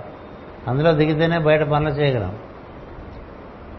అందుకని దాన్ని పాడు చేసుకోవడం వల్ల అక్కడ కూర్చుంటే రొంపులో కూర్చున్నట్టు ఉంటుంది మనం ఆ రొంపులోంచి బయటపడాలంటే అందుకనే అధరం మధురం ఇది మధురం అధ మధురం. మధురాష్టకం చదువుతాం అర్థం తెలుసుకోకుండా చదువుతాం. ఏదైనా సరే నీకు ఎలాంటి అనుభూతి ఇస్తుందంటే నువ్వు లేని స్థితి నీకు కలిగిస్తుంది అలా ఆయన వేణునాదం ఇలాంటి ఆనందం కలిగించి ఎంతో మందికి ఎన్నో రకాలుగా పరిచయం. వాళ్ళందరూ ఎవరు? అంతకుముందు జన్మల్లో ఎంతో తపస్సు చేసిన వాళ్ళు. ఊరికే మనం మిల్క్ వెండర్స్ అనుకోపోకండి. మనకి గదిలో ఉన్నాయి పా ఆవులు ఉన్నాయి పాలు అమ్మేవాళ్ళు ఉన్నారు. కదా? కాదు వాడు. ఇందుకోసం పుట్టినవాడు. రామావతారంలో వానరులాగా రాముడు వచ్చినంతమంది వచ్చినప్పుడు ఎంతమంది దిగారు తెలుసా? బాలకాండలోనే రాస్తారు రాముడు దిగే ముందు ఎంతమంది దిగారు? అయోధ్యలో దిగారు. కిష్కందలో దిగారు. దండకలో దిగారు. ఎందుకంటే రాముడు వస్తాడు చూడొచ్చని దైవం రూపుకట్టుకొస్తున్నాడు మనం చూడొచ్చు మాట్లాడచ్చు వీలుంటే బాధలు ముట్టుకోవచ్చు ఆయన ఒప్పుకుంటే కావలించుకోవచ్చు ఇవి కదా గోల. రామాయణంలో కూడా రాముడిని కావలించుకోవాలని తమర వాళ్ళు ఎంతోమంది ఉన్నారు. కొంతమంది ధైర్యం చేసి కౌగులించుకున్నారు. కొంతమంది జంకుబడి కౌగులించుకోలేదు రాముడు తటస్థుడే. అది తటస్థుడే. అలా రకరకాలుగా మాటి మాటికి పిలుస్తుండేవాళ్ళు మొన్నే కదా వచ్చానంటే మళ్ళీ ఇంకోసారి రావా అలాంటి విషయం. అలాగే కృష్ణుడు. ఎంతో మందికి ఎన్నో రకాలుగా ఎన్నో యుగాల నుంచి తపస్సు చేస్తున్న వాళ్ళు వాళ్ళు దైవంతో భూమి మీద సశరీరంగా ప్రతిస్పందించాలి వాటితో ఉండాలి చూడాలి ఆడుకోవాలి ముట్టుకోవాలి కలిసి భోజనం చేయాలి. ఇలాంటివి ఎన్నో చిన్న చిన్న చిన్న చిన్న కోరికలతో బోళ్ళ మంది ఋషులు మునులు ఉన్నారండి. మరి వీళ్ళందరికీ ఒక టోకున ఓ పదేళ్ళ పాటు కార్యక్రమం పెట్టేశాడు. కానీ మరి ఎంత అనుభూతినిచ్చాడంటే వాళ్ళకి ఇంకా మరి ఇంకా అక్కర్లేదు. అంటే నిండిపోయారు. నిండిపోయారు. మళ్ళీ ఎప్పుడు వస్తామనే పరిస్థితి లేకుండా చేశాడు ఆ రేపల్లిలో ఆ బృందావనంలో ఉండే వాళ్ళెవరికి కూడా మళ్ళీ ఎప్పుడు వస్తామనే ప్రశ్న లేదు. ఎందుకంటే ఎప్పుడూ ఉన్నాడు. ఎప్పుడు ఉండేవాడు? మళ్ళీ ఎప్పుడు వస్తామని అడిగేదే? ఉంది కదా చిత్రమైన విషయం కాదు. అందుకని ఈ అక్రూరుడు వస్తే నేను తీసుకెళ్ళడానికి. వాళ్ళందరికీ తెలిసి అక్రూరుడు తీసుకెళ్ళడానికి వచ్చాడు. వీళ్ళందరూ వీళ్ళకి ఇవ్వాల్సినంత ఇవ్వటం చేత వీళ్ళు ఎప్పుడూ కృష్ణమయంగానే జీవించడం మొదలుపెట్టారు. అందుకనే మళ్ళీ కృష్ణుడు వెళ్ళాల్సిన అవసరం రాలే. ఎందుకని వాళ్ళకి ఎప్పుడూ కృష్ణుడు ఉన్నాడు. ఎప్పుడూ కృష్ణుడు. అంటే కడుపు నిండిన బేరం. కడుపు నిండిన వాడికి ఇంకొక ఇంకొక పాలకోవ తినరా అంటే వద్దండి తినేసాను ఇంకా తినలేను సార్. అంటాం కదా అంతా వాళ్ళందరికీ కడుపు నింపేశాడండి. పరిపూర్ణ ఆనందంతో. అటు తర్వాత ఈయన వస్తాడు అక్రూరుడు కదా? అక్రూరుడు వస్తే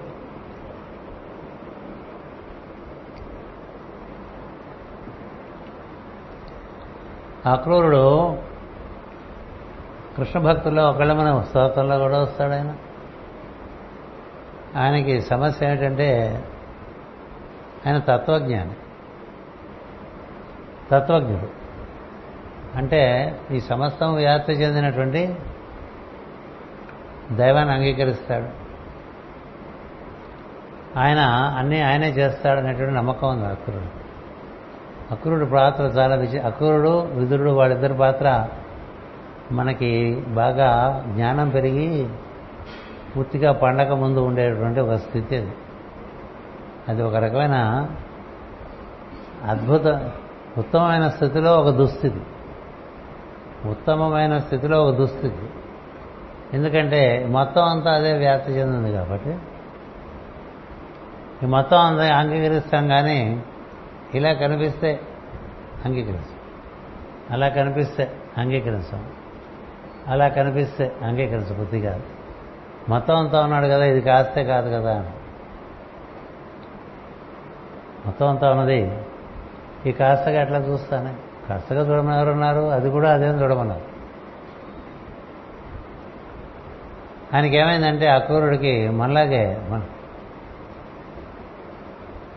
అంతా ఏనే అని చెప్పేవాళ్ళు కొంతమంది తయారయ్యారు. కృష్ణుడు. ఇప్పుడు మన మాస్టర్ గారి గురించి చెప్పరు అంతా ఆయన యద్భావం తద్భావతి. నీ భావం. కదా? అక్రూరుడికి ఏంటంటే రకరకాల దర్శనాలు అయినాయి. రకరకాల అనుభవాలు ఉన్నాయి చాలా జ్ఞానం ఉన్నది. ఆయన కూడా వేదవ్యాస మహర్షులుగా పరాశుడి దగ్గర సమస్త విద్యలు నేర్చుకున్నాడు. తెలియనివాడు కాదు. కంసుడికి మంచి బుద్ధులు నేర్పుదామని అక్కడ చేరాడు. స్వతహాగా దుర్బుద్ధి అయిన వాడికి మనం ఏం నేర్పలేం. స్వతహా దుర్బుద్ధి కాకపోతే ఈయన సాన్నిధ్యం పనిచేశాడు ఏదో ఆయన తిప్పలేని పడుతున్నాడు. ఈ లోపల ఈ కృష్ణుడు గురించి వినటంలో చాలా ఎక్కువ వింటాం జరుగుతుంది ఆ ఎక్కువ వింటంలో ఏంటంటే ఈయన దేవుడా? కాదా. ఇప్పుడు పుట్టపర్తి వెళ్తున్నారండి. కదా వెళ్ళేవారు కదా బాగా? ఆయన దేవుడా కాదా అనేది ప్రతివాడికి ఒక సమస్య మనసులో. నువ్వు అనుకుంటే దేవుడు. నువ్వు కాకపోతే నువ్వు అనుకోకపోతే కాదు. నువ్వు అనుకుంటే దేవుడు. నువ్వు అనుకోకపోతే కాదు. వెంకటేశ్వర దేవుడా? కాదా? నువ్వు అనుకుంటే దేవుడు. నువ్వు అనుకోకపోతే ఈ అక్రూరుడు బయలుదేరి వస్తుంటే ఈయన వస్తాడో రాడో మొదలు తీసుకురమ్మంటాడు కంసుడు. కృష్ణ బలరాముడు. వస్తాడో రాడో మనం పిలిస్తే రావాలని ఎక్కడ ఉంది లేదు కదా. తర్వాత ఏమో ఆయన మనసులో ఆయన గురించిన సందేహాలు చాలా ఉన్నాయి. ఉండటం చేత మన సందేహాలు ఆయన తెలిసిపోయినాయేమో. ఉంటాయి కదా? ఇప్పుడు మనం ఓ పెద్ద ఆయన దగ్గరికి వెళ్తున్నప్పుడు మనకేవో కొన్ని ఆలోచనలు వస్తే ఆయన చూడంగానే మనకి ఈయనకి ఇవన్నీ మనం అనుకున్న తెలుసేమో అని కొంచెం భయం వచ్చింది. పైగా వాళ్ళు మాట్లాడే మాటలు కూడా తెలిసి తెలియనట్టుగా ఉంటాయి మాటలు. అమ్మో ఇది తెలిసిపోయినట్టు. ఇంకొంచెం భయం వచ్చింది. ఎందుకు ఈ గోల హాయిగా ప్రియమైన కదా? ఎక్కడుంది జబ్బు? ఇక్కడ ఉంటుంది. సో అలా వస్తూ నానా ఇబ్బంది పడుతూ వస్తాడు. అసలు తను అంగీకరిస్తాడో లేదో అసలు తను ఒక భక్తుడిగా గుర్తిస్తాడో లేదో అంతేకాదు ఆయన విలవడే. మనవాడే తీరోటి ఉంది కదా మనకి? ఈయన మనవాడే. అంచేత మనవాడ తీరులోనే అంగీకరిస్తాడో లేదో? ఏవో రకరకాల భావాలు పట్టుకొస్తాడని చదువుకుంటే చాలా బాగుంటుంది భాగవతం ఇలా అక్రూరుడు రాగానే ఈ కృష్ణుడు పదకొండేళ్ళ వాడు ఆయన మధ్య వయస్కుడు మధ్య వయస్కుడు అంటే చాలా పెద్దవాడు ఎందుకంటే అప్పటికే వేదవ్యాసుడి వయసు ఉంటున్నాక అంచేత పరాశరుడు శిష్యులు వీళ్ళంతా సాందీపని మధ్య వయస్సు అనుకుందాం. ఈయన రాగానే రథం దిగ కృష్ణుడి దగ్గర వస్తుంటే రెండు చేతులు ఇలా సాచి ఆలింగనం కోరతాడు. కృష్ణుడు రా గౌరవించుకొని అంతే మనవాడు ఐస్ అయిపోతాడు ఐస్ కరిగిపోతాడు. కౌలించుకోవటం అప్పుడు ఎట్లా ఉంటుంది? వీడే. తప్పకుండా ఇది అదే అనిపిస్తుంది. తప్పకుండా మనకు అట్లా అనిపిస్తుంది ఒక్కోసారి ఇది అదే అనిపిస్తుంది మళ్ళీ కాదేమో అనిపిస్తుంది. మనసుకుండే బాధలు కదా? ఖచ్చితంగా ఇది అదే నోరు మూసుకొని చెప్తుంది ఆ టైంలో మనసు. మళ్ళీ కొన్ని ఇంకో సంఘటనలో కాదేమో సరే కావాలనుకుంటాడు. సరే వచ్చిన పని చెప్తారు. సరే కృష్ణుడు బయలుదేరి వెళ్తానని చెప్తారు. ఎవరు అడ్డు చెప్పరు. ఎందుకంటే వాళ్ళందరూ నిండిపోయి ఉన్నారు కృష్ణుడు నిండిపోయి ఉన్నారు. వెళ్తారు. మరి అంతా అదే అయితే ఇంక మళ్ళీ సంధ్యావందనం ఎందుకండి సాయంత్రం? మనం చేస్తుంటాం కదా. అంతా అదేనా ఒక కార్యక్రమం చేస్తే అందులో మళ్ళీ మనం ఒక కార్యక్రమం చేసుకుంటాం. మన వెరీకి అంతలేదు ఇప్పుడు మా ఇంట్లో ఒక కృష్ణుడు ఉంటాడండి.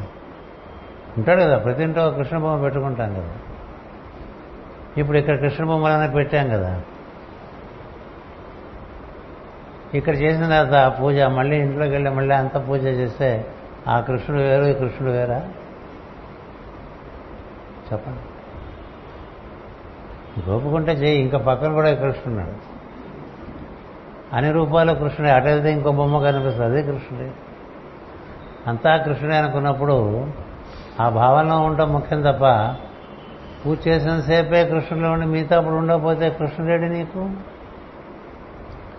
బిఫోర్ పూజ కృష్ణున్నాడు ఆఫ్టర్ పూజ కృష్ణున్నాడు పూజ చేసేంత సమయంలోనూ కృష్ణున్నాడు ఎప్పుడు లేడు కృష్ణుడు? ఎప్పుడు లేడు ఎక్కడ లేడు కృష్ణుడు? ఇది కృష్ణుడు చెప్పే భగవద్గీత. కృష్ణుడు చెప్పే భగవద్గీతలో అనన్య చింతన ఉంటుంది పరి ఉపాసన ఉంటుంది నిత్య అభియుక్తత ఉంటుంది. ఇప్పుడు భగవద్గీత మనం సరిగ్గా అర్థం చేసుకుంటే అన్నిటిని దాన్నే చూసి దానికే దాన్నే చూస్తుండు దాన్నే వింటూ ఉండు దానికే నువ్వు చేయాల్సిన చేస్తూ ఉండరా అని చెప్తాడంతే ఇదే వాక్యం మళ్ళీ భాగవ భాగవతంలో రెండో స్కందంలో చెప్తారు. నన్ను చూస్తూ ఉండు నన్ను వింటూ ఉండు నన్ను సేవించుకుంటూ ఉండు నీకు అంతా గోచరం అవుతుందని బ్రహ్మదేవుడికి విష్ణుమూర్తి చెప్తాడు. నారాయణ చెప్తాడు.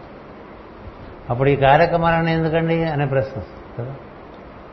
మన సంతోషానికే. ఇవి చేసేప్పుడు చేసి మిగతా అప్పుడు మన మన మన మన మనసు మన మనసులాగానే ఉండిపోయింది అనుకోండి ఏం మార్పు వచ్చింది దానికి? మామూలుగా ఎప్పుడూ మనకుండే మనసు ఉండి కాసేపు పూజ మనసు వచ్చిందనుకోండి. రెండు మనసులు. పూజ చేసేప్పుడు ఒక రకమైనటువంటి భక్తి కొంచెం వినయం కొంచెం ఒక రకమైన ఆర్ద్రత కొంచెం ఏదో కొంచెం సౌమ్యంగా కనిపిస్తూ ఉంటాం కదా. పూజ చేసేప్పుడు మామూలుగా ఉండే ఫేస్ కన్నా కొంచెం వినయంగా ఉంటుంది మన ముఖం. ఎందుకని పూజ చేస్తున్నాం అనే ఫీలింగ్ ఒకటి ఉంటుంది కదా. ఆ ఫీలింగ్ వల్ల ఒబీడియంట్గా ఉంటుంది. తర్వాత అలా ఉండదు. కదా? నీ పై ఆఫీసులు వస్తే అటా ఉంటావు. నీ కింద పనిచేసేవాడంటే ఇట్లా ఉంటావు. ఏమైపోయింది ఏది నీ సాధన? లేదు కదా. అంచేత అక్రూరుడికి ఏమైందంటే నీకు సంధ్యావందనం పిచ్చి. ఇప్పుడు గురువుగారితో ప్రయాణం చేస్తున్నామండి. ట్రైన్లో. ఆరు గంటలైందండి. పక్కన గురుగారు ఆయన చేస్తే ఆయనతో పాటు నువ్వు ఉన్నావు కదా నువ్వు ప్రత్యేకంగా మళ్ళీ అగ్రత తీసి అక్కడ వెలిగించి ఆయన ముందు మనం ప్రదర్శన ఎందుకండి వేస్ట్ అంటే ఆయనకి చూపించాలి మనం ప్రేయర్ చేస్తున్నామని కదా? ఎందుకు? ఎందుకు? అందుకని ఏమన్నాడు సంధ్యా సమయం అవుతుంది ఈయన వెళ్తున్నారు మధుర. సంధ్యా సమయం అవుతుంది. సూర్యుడికి అర్ఘ్యం ఇచ్చి సంధ్య వారికి వచ్చేస్తానన్నాడు. ఆవిడ మనకన్నీ ఒకటే. మీరు చూస్తే కృష్ణుడు ఎప్పుడు అక్కడ ఓ పూజ చేశాడని కానీ ఓ అభిషేకం చేశాడని కానీ ఓ హోమం చేశాడని కానీ ఏం లేవు. ఏమనుకోకండి ఉన్నాడు. ఉన్నాడు. చూస్తూ ఉండమన్నాడు అందరిని. సివివి గారు అదే చెప్పారు. చూస్తూ ఉండరా? అన్నిట్లో నన్నే చూడు. నేను తప్పేం లేదు. నీకు అనిపిస్తే చేసుకో. అనిపిస్తే చేసుకోవడం అనేది ఒక సాంప్రదాయం అది. ట్రెడిషన్. దానికి బలం ఎక్కువ. అలవాటు. అలవాటు అయిపోయి చేయకపోతే తోచదు. అసలు ఇలా దైవాన్ని ఎప్పుడు స్మరించడము లేక అటు పూజ లేకపోతే మొత్తం పాడైపోతావు. సందేహం లేదు. కదా ఇది అది లేకపోతే పాడైపోతావు. అది ఏమీ లేని దానికన్నా పూజ సుఖం. అనన్య చింతన అనేటువంటిది అది సాధన. అంతయు నీవే హరిపుండరీకాక్ష అంటాం కదా. మరి అంతా చూడవే చూడ సరే దిగాడు. కృష్ణుడు అలాగే అన్నాడు అది ఇష్టం ఎవరేం చేసుకుంటే అలాగే అంటమేనండి భగవంతుడి తత్వం. నేను నా వాళ్ళ మొట్టమొదటి ఆర్టికల్ అదే రాశా. నాకు డెబ్బై ఆరులో ఒక జ్ఞానోదయం అలాగే తప్పకుండానే రాశా. నేను ఊరి నుంచి కిరణాలు వెళ్ళా. తిరిగి వచ్చిన తర్వాత మాస్టర్ గారు పట్టామన్నారు ఏం మాస్టర్ అంటే చూసాను ఆర్టికల్ అన్నారు. అంతే. జరుగుతున్న దాంట్లో నువ్వు చేయాల్సిన చేయడం మిగతా అంతే ఎవడు ఇష్టం వాడు ఎవడైనా వాడి కర్మే నడిపిస్తుంది. నేను అడిగేదో చెప్పు నీకు తోచింది. లేకపోతే నీ పని నువ్వు చేసుకుంటూ ఉండు. జరుగుతుంది. అలాగే తప్పకుండా. ఆర్టికల్ పేరు. అలాగే తప్పకుండా నాడిన అక్కడికి వెళ్ళి నీళ్ళు పట్టుకుంటే నీళ్ళలో ఈయన కనిపించట. నీళ్ళలో బలరామకృష్ణుడు కనిపిస్తారు కదా. ఇప్పుడు ఇది ఈయన భ్రమ లేకపోతే ఆయన దర్శనం ఇచ్చాడా చెప్పండి. ఎందుకని ఇంతసేపు మనసులో ఈ బల బలరామకృష్ణ అలాగా పొద్దు నుంచి వాళ్ళ గురించిన చింతన ఇలా ఉంది. అందుకని ఆ చింతన ఉండటం వల్ల అదే చాలా ప్రిడామినెంట్గా ఉండిపోయి ఇలా నీళ్ళు తీస్తే ఆ బొమ్మ ఇక్కడ పడ్డదా? పొద్దు నుంచి ఆరంధలోనే ఉన్నాడు కదా. లేకపోతే నిజంగా ఇక్కడ ఉన్నారా?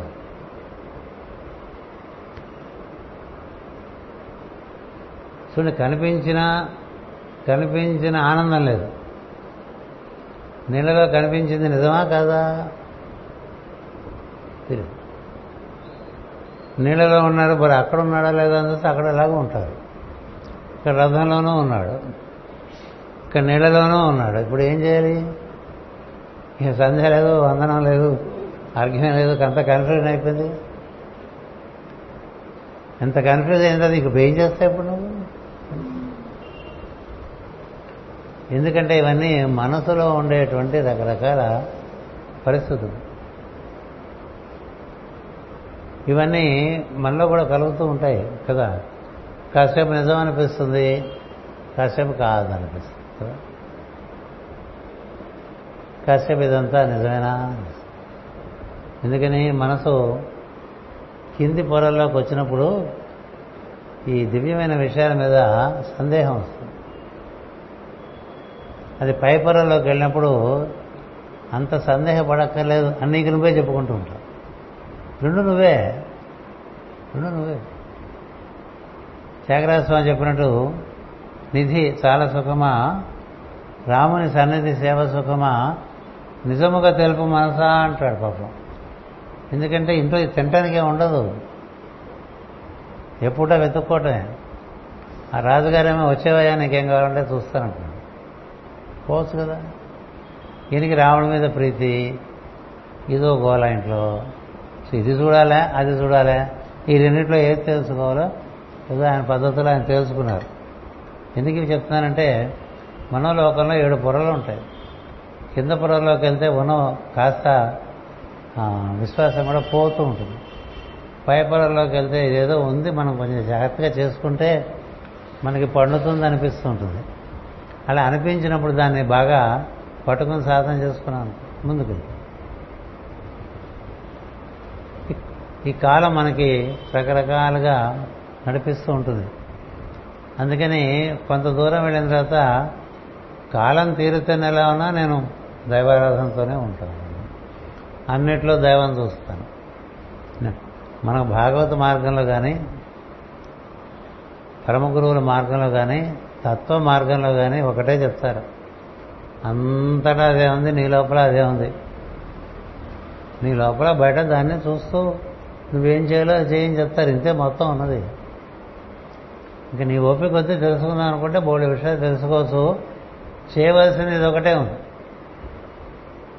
అందుచేత నువ్వు చేయవలసిన దాని ఎందు ఆసక్తి నీలో ఉండే దైవంతో కూడి చేస్తున్నావు అనుకో.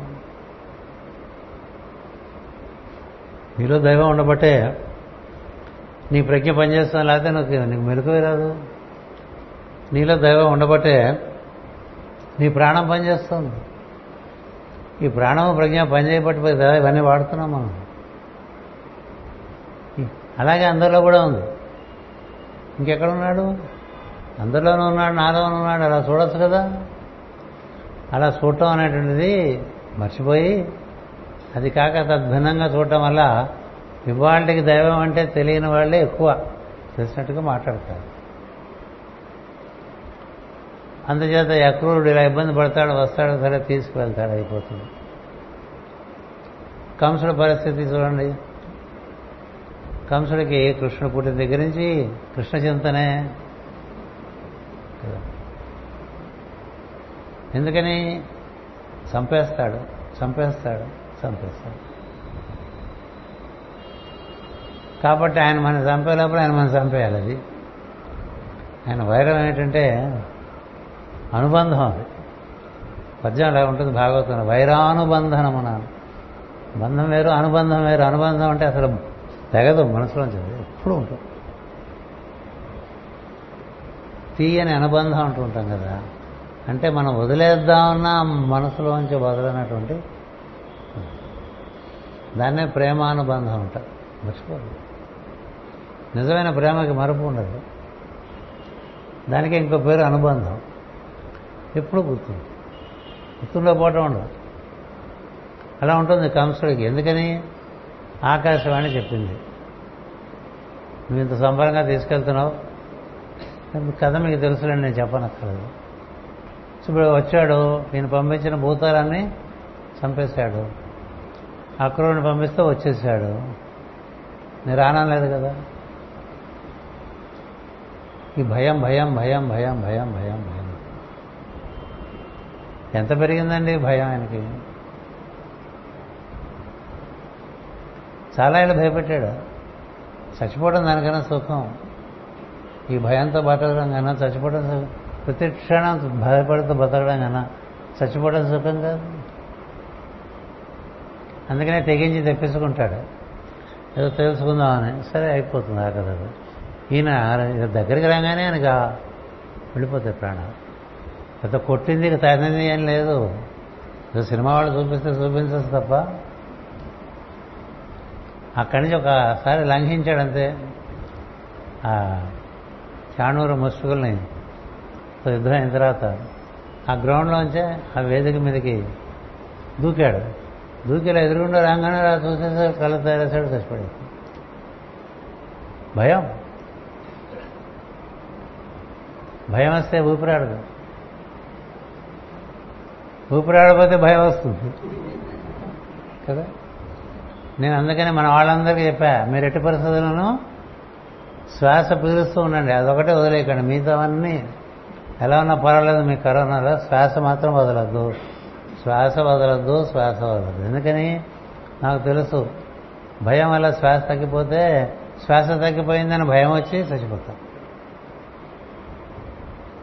అంచేత ఈయనకి ఆగిపోయింది శ్వాస. మరి కృష్ణులాగా ఆత్మానుష చర్యలు చెప్పుకోవాలంటే సాందీపన ఆశ్రమమే. ఎప్పుడో పోయాడు ఆ సాందీపని కొడుకు. నిన్న మొన్న పోయినవాడు కాదు కదా. మన మధ్య కరోనాలో పోయాడని చెప్పడానికి ఏం లేదు. అంచేత ఆయన ఆయనకి అసలు ఈయన ఆయన దగ్గర శిష్యకం చేయటమే జన్మధన్యమైంది అనుకున్నాడు కదా సాందీపం. సాందీపనికి తెలుసు కృష్ణుడు ఎవరు. అంతేకాదు గురువుగారు చెప్పంపిస్తారు నువ్వు ఉజ్జయిన్లో ఉండు నీ దగ్గరికి విద్య నేర్చుకోవడానికి వస్తాడు అదొక లీలా అని.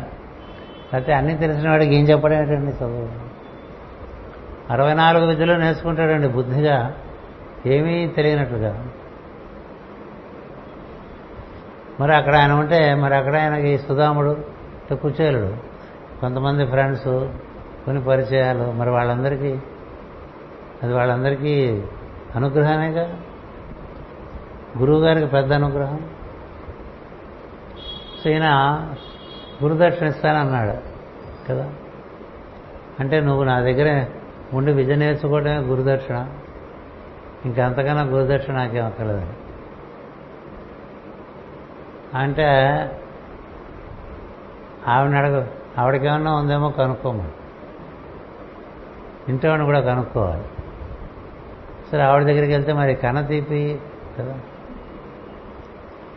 సృష్టిలో అత్యద్భుతమైన విషయం ఏంటంటే కన్న తీపి. అది కన్నవారికే తెలుసు ఎవరికి తెలియదు. మనం ఎన్నైనా ఎంతైనా ఫిలాసఫీ చెప్పచ్చు కానీ కన్నతల్లికి కన్న పిల్ల పిల్లవాడి మీద ఉండే తీపి అది వాళ్ళకి మాత్రమే తెలుసు అందరికీ తెలియదు. ఈ శ్రీకృష్ణుడు ఇంతటి వాడని తెలిసి ఆవిడ అడుగుతుంది ఎప్పుడో పోయాడు నాన్న? నీకు వీలుంటే తెచ్చిపెట్టు సంతోషిస్తా. అసలు అదేం కోరికండి? అలాగే అన్నాడు. తెచ్చిచ్చు తెచ్చివ్వడంలో కూడా మళ్ళీ వీడు వాడో కాదో అనే డౌట్ లేకుండా కదా? ఒకసారి శరీరంలోంచి వెళ్ళిపోయిన వాడు మళ్ళీ శరీరంలోకి వస్తే అట్లాగే ఉండాలని ఎక్కడ ఉంది? ఉందా? ఉందా? సామాన్యంగా రారు కూడా. ఎప్పుడో వెళ్ళిపోయిన పిల్లవాడు అదే వయసులో అదే రూపంతో ఉండేట్టుగా వాడిని తీసుకొచ్చి అప్పచెప్పాడంటే అది ఎంత విషయం అండి కృష్ణుడు? కృష్ణుడికి ఇది వీలా కాదా అనేటువంటిది మనం ఇంకా ఆలోచించకూడదు. కృష్ణుడు అనుగ్రహం మనకు ఉందా లేదా అని చూసుకోవాలి తప్ప మనం ఇన్నాళ్ళు కృష్ణుడు ప్రార్థన చేస్తున్నాం కదా మనకి మన పనులు అవుతాయా అని ఆలోచించాం. మన పని ఆవగింజ కూడా కాదు ఆవగింజ కూడా కాదు ఎందుకంటే చేసిన పనులు చూస్తే అలా కనిపిస్తాయి. అలాగే మళ్ళీ ఇంకొక బ్రాహ్మడికి ఎనిమిది ఎనిమిది మంది పిల్లల్ని తెచ్చిచ్చేస్తాడు. అంటే లోకాలోకాలన్నీ కూడా దాటి వ్యవహరించేటువంటి ప్రజ్ఞ అంటే అది కేవలం ఒక దేహానికి పరిమితం అది అది ఒక దేహానికి పరిమితమైనటువంటిది కాదు. అందుచేత అలాంటి కృష్ణుని ఏమైనా వీలుంటే ఆరాధన చేయాలి ఏం చూసినా కృష్ణుడు కనపడటం అనేటువంటిది కృష్ణుని యొక్క నిజమైన ఆరాధన. కృష్ణుడు బొమ్మ చూస్తేనే కృష్ణుడు గుర్తు రావడం అనేటువంటిది ప్లే స్కూల్. ప్లే స్కూల్ అంటే ఇంకా స్కూల్లో కూడా చేరలే ప్రీ స్కూల్ అనమాట అందుకని బొమ్మ చూస్తే కృష్ణుడు గుర్తు రావడం ఒక పద్ధతి. ఏం చూసినా కృష్ణుడు గుర్తు రావటం అవుతుంది ఈ మధ్యలో ఉంటుందండి సాధన అంతా. ప్రణమాచార్య వారి కీర్తనలు వింటే అట్లాగే ఉంటాయి మహాభక్తులు అందరూ కూడా అలా దర్శనం చేశారు. అసలు అది కాందేమీ లేదని దర్శనం చేసేవాళ్ళు ఉంటారు. ఇప్పుడు రోజంతా మనం ఇన్ని కార్యక్రమాలు చేస్తున్నప్పుడు ఎన్నిసార్లు మనకి అవి ఇవి చూస్తున్నప్పుడు మాట్లాడుతున్నప్పుడు అది గుర్తుంది ఇది కృష్ణుడే ఇలా ఉన్నాడు అనేటువంటిది చెప్పండి. అది సాధన. అది ఒక్కటి ఉంటే అది లేకపోతే ఆ భావం మనకి ఎంతసేపు ఉంటుంది రోజులో? మిగతా భావాలు ఎన్ని ఉంటున్నాయి ఈ రోజులో? అందుకని ఆ భావముల సముదాయమే మన స్వభావంగా పనిచేస్తూ ఉంటుంది. ఈ భావం మన స్వభావం అవ్వాలి. ఎప్పుడూ కృష్ణుడు గుర్తొచ్చి రావటం నీకు స్వభావం అయిపోతే నీకు ఇక్కడ కనిపించేది ఇంతకన్నా వేరుగా కనిపిస్తుంది. మనం ఎప్పుడు ఇతరమైన విషయాలు చూస్తూ అప్పుడప్పుడు కృష్ణుని చూస్తుంటే అది నిలబడదు ఎక్కువసేపు. ఎందుకని? అది అభ్యాసం కాలేదు. ఈ అభ్యాసం విషయంలో అది ఎప్పుడు నిరంతరం సాగాలని చెప్తుంటాం సో నిరంతరం సాగాలంటే మనకి ఎప్పుడూ అంతరాయాలే వస్తూ ఉంటాయి. అందుకనే గోపికలు వీళ్ళందరినీ మరి ఉదాహరణ చెప్తారు. ఒకళ్ళని చూస్తే ఒకళ్ళకి రెండో వాళ్ళ కృష్ణుడు. వాళ్ళకి అది రసక్రీడ ఎందుకైందంటే ఎదుటివాడు కృష్ణుడు వాడికి వీడు కృష్ణుడు. ఒకళ్ళకొకళ్ళు కృష్ణుడిగా కనబడుతూ ఉంటే ఒకళ్ళ నుంచి ఒకళ్ళు ఆనందం పొందుతూ ఉంటే అది రసక్రీడ అయిపోతుంది. అలాగే ఆవును చూసినా దూడను చూసినా చెట్టును చూసినా. ఆ స్థితికి వ్యాప్తి చెందాలి మన భక్తి. లేకపోతే ఇట్లాగే ఉండిపోతాం ఎందుకంటే మార్పు అంత సులభంగా రాదు స్వభావంలో. స్వభావంలో మార్పు రావడం అంత సులభం కాదు. బియ్యం అన్నం మెతుకుగా మారాలంటే ఎంత మార్పు చెందాలి? కదా? అందుకని ఎంత అనుస్యూతం సాధన జరుగుతూ ఉంటే అంత మార్పు వస్తుంది. మధ్యలో పొయ్యారు పేసామనుకో సగం ఉడికిన తర్వాత పొయ్యారు పేస్తే ఉడకదు అది తినగలవా? అది బియ్యము కాదు అన్నము కాదు. అదేంటి అట్లా రెండో చెడ్డ రావడలా తయారైపోతూ ఉంటాం. అది లేదు ఇది లేదు. మధ్యస్థం అయిపోతుంది. అందుచేత ఈ అనన్య చింతన పర్యుపాసన నిరంతరత్వం రావాలంటే ఏం చూసినా అది గుర్తు రావాలి. అందుకనే ప్రహ్లాదుడు కథ ఇచ్చారు. అందుకే అంబరీషుడు కథ ఇచ్చారు. కదా? వాళ్ళందరూ కూడా వీళ్ళంత వరకు అదే చూశారు. అది చూస్తూ ఇదిగా ఉందని చూసి కర్తవ్యం చేసి అదే ఇదిగా ఉందనేటువంటిది ఉపనిషత్ వాక్యం. ఏతత్ ఇతి అని. ఏతత్ ఇతి అనేటువంటిది ఉపనిషత్ వాక్యం. దానికి నిర్వచనమే శ్రీకృష్ణుడు. అందుచేత ఆయన చేయగలిగినటువంటి ఆయన ఆలోచన ఎలా ఉంటుందో ఎవడు తెలుసు.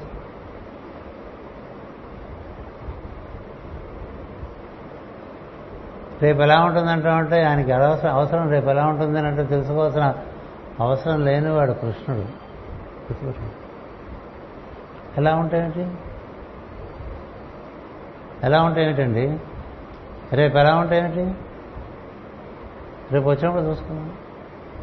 ఇది జ్ఞాన లక్షణం. అంతేగాని జ్యోతిషాలు చూసుకుని ముందు చెప్పుకోవటాలు. శాస్త్రాలు ఉన్నాయి లేదని నేనంటలా అవి ఫలించవచ్చు ఫలించకపోవచ్చు. పెద్ద పెద్ద వాళ్ళకి తలకిందులైపోయిన సందర్భాలు ఉన్నాయి కదా. మరుక్షణం ఎలా ఉంటుందో తెలియనప్పుడు ఎందుకు ఆ గోళ? మరుక్షణం వస్తుందిగా? దాని రెస్పాండ్. నువ్వు దైవంతో కూడి ఉంటే అప్రమత్తంగా ఉంటావు. అప్రమత్తంగా ఉంటే నువ్వు చేయాల్సిన పని చేయాల్సిన సమయంలో చేసేసి అందుకని కృష్ణుని యుద్ధం వస్తుందా రాదా అని పోసుకోలుగా అడిగిన వాళ్ళు ఉన్నారు. ఉన్నారు. పాండవులే అడిగారు కదా? మన ప్రయత్నం మనం చేద్దాం. ఒప్పుకుంటే సంధి ఒప్పుకోకపోతే యుద్ధం. దాని గురించి ఎందుకు ప్రస్తావన అన్నాడు ఆయన? వెళ్ళేది రాయబారం అయినప్పుడు యుద్ధం గురించి ఎందుకు ప్రస్తావన అని అడిగాడండి. అంత గొప్ప విషయం. అంటే అందరి మనసులో యుద్ధం ఉంది. అటుపక్క వాళ్ళ మనసులో యుద్ధం ఉంది. ఆయన అక్కడి నుంచి వచ్చినప్పుడే సంజయ్ రాయబారం ఆయన వచ్చి యుద్ధం అది లేకుండా శాంతిగా పరిష్కరించుకుందాం అని ధృతరాష్ట్ర కబురు పెడుతున్నాడు అని చెప్తే ఇటు పక్క నుంచి కృష్ణుడు అంటాడు అసలు యుద్ధం ప్రసక్తి ఎందుకు వచ్చింది? అంటాడు. మీ మనసులో యుద్ధం గురించి ఏమైనా ఆలోచనలు ఉన్నాయా అని అడుగుతాడు. కదా? మనం మాట్లాడుతున్నప్పుడు మనం వాడు వింటూ ఉంటే మనకు బాగా తెలుస్తుంటే చాలా. సరిగ్గా వినంగానే అబ్బు బోడు చెప్తారండి దైవం. వెంట నేర్చుకుంటే బో మన దగ్గరికి వచ్చిన వాడే వాడే చెప్పేసుకుంటూ ఉంటాడు తెలియకుండా. వాళ్ళ లోపల వాసుదేవుడు రకరకాలుగా పలికేస్తాడు. ఓహో. అందుకనే ప్రశ్నలోనే సమాధానం ఉందని చెప్తూ ఉంటారు. ఎందుకని? వాడే చెప్పేస్తూ ఉంటాడు. నువ్వు వింటా ఓపుకుండాలి అంతే వాడు చెప్పిన దాంట్లోనే మనం తీసుకుని వాడికి మళ్ళీ తిరిగి ఇచ్చేయడమే అంటే ఇది లౌక్యం కాదు సత్యం. వాడికి అందులోంచి పరిష్కారం ఎందుకని వాడు లోపల వాసుదేవుడు ఇట్లా వీడికి పరిష్కారం ఇవ్వని చెప్తూ ఉంటాడు. అందుకని కృష్ణుడు అడుగుతాడు యుద్ధం మాట ఎందుకు వచ్చిందయ్యా? మీరు ఎక్కడైనా మాట్లాడుకుంటున్నారా? అని. వాడు తప్పైపోయిందని మూసు వెళ్ళిపోతారు. సరే ఈయన వెళ్ళేప్పుడు వీళ్ళు అడుగుతారు. అంతే తెలివితే మనకి తెలివి ఎక్కువ. అదొక్కటే పోవాలండి వాడి తెలివి మన తెలివిగా పనిచేస్తే ఆ జీవితానికి అంతా సుఖమేనండి. మనకంటూ ఓ సొంత తెలివి వస్తే అంతకన్నా దుఃఖం లేదు. మనకి ద్వాదశ ఆదిత్యులో వివస్వంతుడు అనేటువంటి ఒక ఆదిత్యుడు ఉన్నాడు. వివస్వంతుడు. చదువుతాం కదా? ఇమం వివస్థతే యోగం ప్రోక్తవానహము ఈ వివస్వతుడు అనేటువంటి సూర్యుడు కన్యారాశికి అధిపతి. ఆయన కన్యారాశికి ఆదిత్యుడు. ఆయన బాగా ఆలోచింప అల్లుతాడు. ఆలోచన బాగా అల్లుతాడు. వివస్వం అంటే వీవింగ్ అని అర్థం.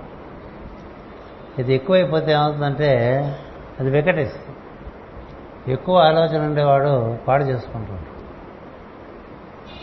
అందుకనే కన్యారాశిలో చంద్రుడు ఒక భాగం చాలా అద్భుతంగా పనిచేస్తే ఇంకో భాగం చాలా బాధ పెట్టేస్తూ ఎందుకని వాడి తెలివే వాడికి అడ్డొచ్చేస్తుంది ఈ అడ్డొచ్చే తెలివి కన్నా అసలు లేకపోతే బాగుంది. అందుకని ధర్మరాజు జూదం అప్పుడే ఆయన చెప్పారు ఇంకా నీ తెలివితేటలు వాడక నువ్వు బాగుపడాలంటే. ఎప్పటి సంగతి? ఇంకా అప్పటికి ఇంకా అరణ్యవాసం లేదు. కృష్ణుడు చెప్తాడు రహస్యం అయిపోయిన తర్వాత రాబోయే టైం అంత బాగాలేదు. ఇవాళ నుంచి నీ తెలివితేటలు మానేసి నేను నీ వస్తున్న వాళ్ళ ద్వారా నేనే నీకు అన్నీ చెప్తున్నానని దాన్ని అనుసరించి వెళ్ళిపోతూ ఉండు నేను చూసుకుంటానని చెప్తాడు. అందుకని ధర్మరాజు అడగడు యుద్ధం వస్తుందా యుద్ధం రాదా? అని. వీళ్ళు ఉంటారు ముగ్గురు యాక్టివ్ పీపుల్ ఉంటారు వాళ్ళ టీంలో. భీముడు అర్జునుడు ద్రౌపది. నకులుడు సహదేవుడు ఇప్పుడు విట్నెస్లే పాపం. మామూలుగా ఐదుగురు ఉంటే అందులో ఇద్దరు ఇప్పుడు వింటూ ఉంటారు పాపం. ఏం మాట్లాడితే ఏం గొడవని ఓ ముగ్గురు చాలా మాట్లాడేస్తుంటారు. ఈయన వింటూ ఉంటాడు ఇదా ధర్మరాజుకి ఎప్పుడు వీళ్ళు ముగ్గురు వచ్చారంటే ఇబ్బంది. మీరు అరణ్యవాసం చదువుకుంటే వచ్చినప్పుడల్లా మీకు దోసేస్తూ ఉంటారు ఏదో ఆడావు జీవితం ఏం ఆడావు ఎందుకు ఆడావు? ఇవే వస్తూ ఉంటాయి బాబు. వింటాడు బాబు. భరిస్తాడు. సో అడిగితే కృష్ణుడిని అడుగు చిత్తకృష్ణుడు అడుగుతారు.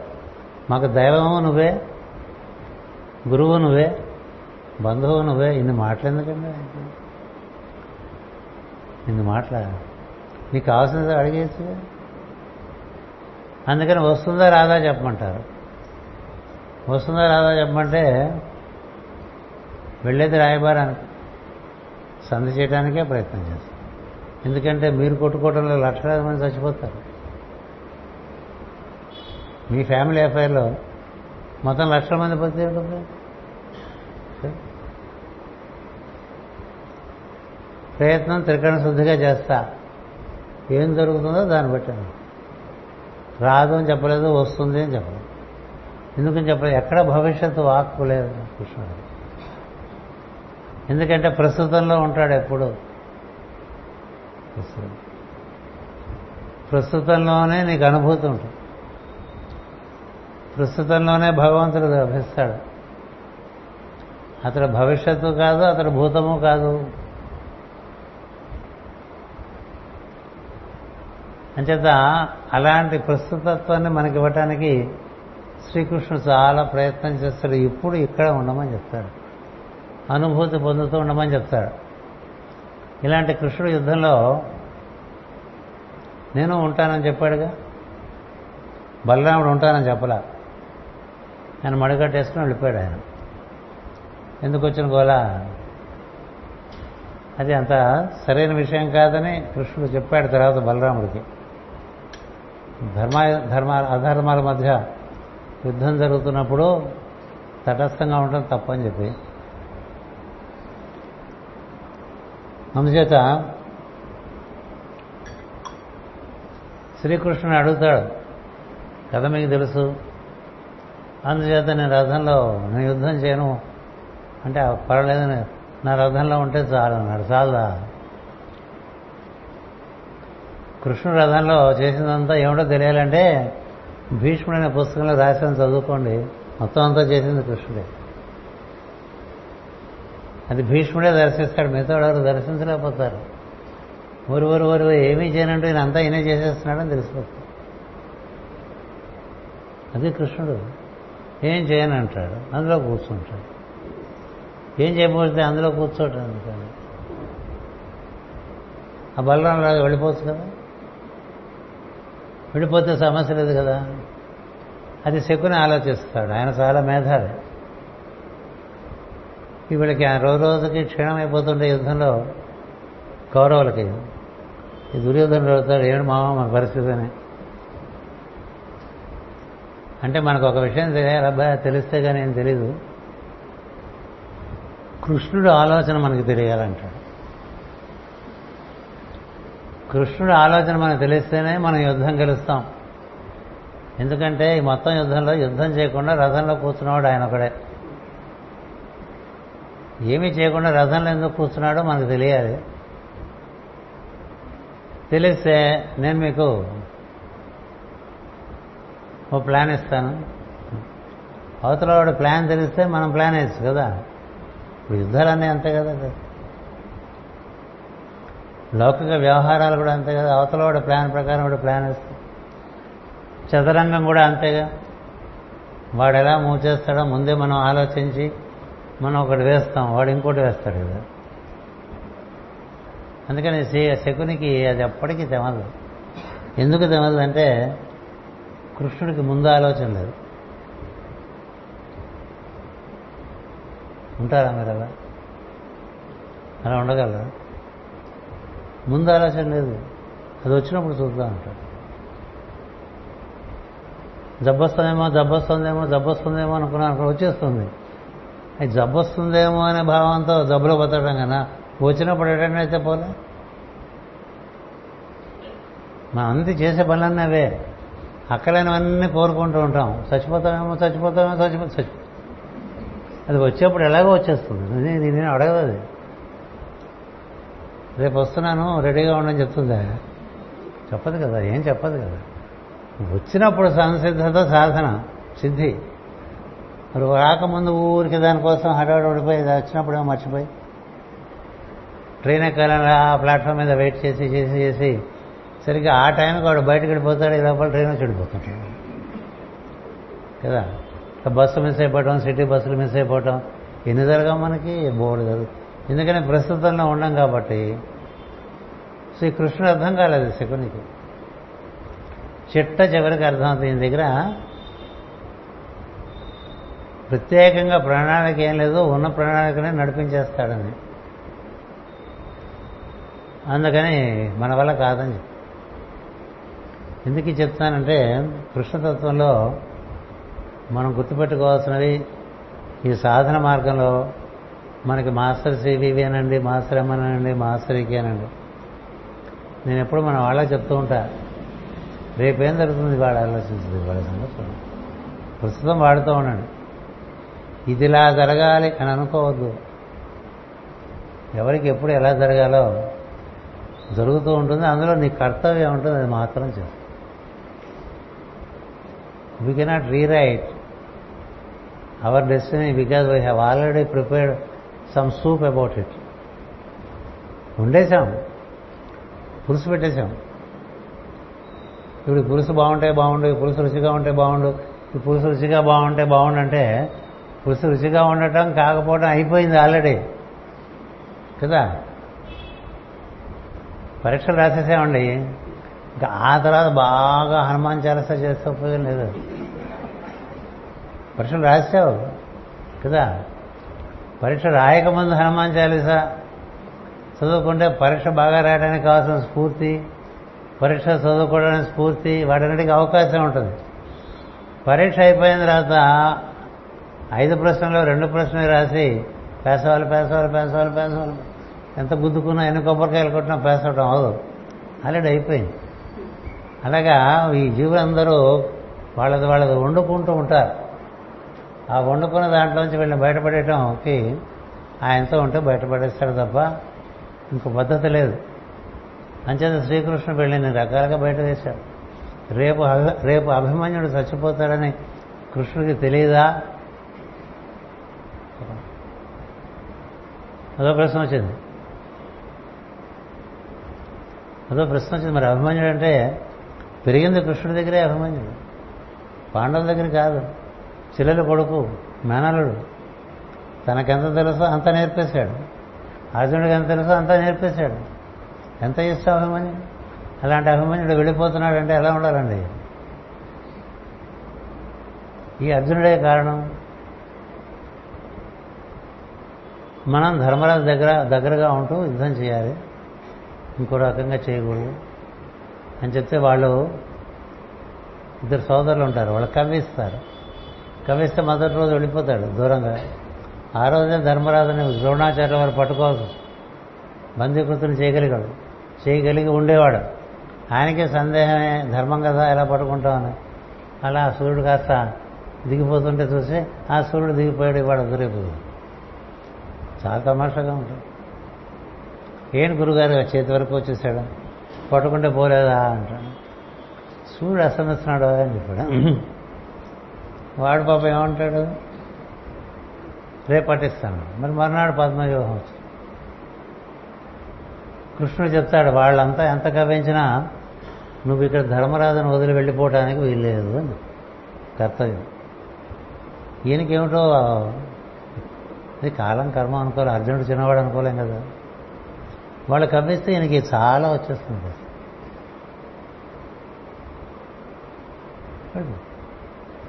అవి వెళ్ళిపో నీకు తెలియదా అంటే? చెప్పేది.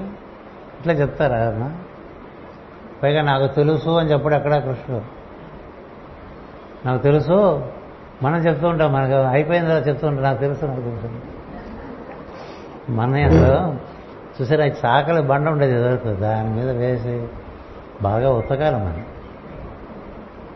కాస్త మనది నాకు ముందే తెలుసండి అంటాడు ముందే తెలిస్తే ముందు చెప్పదా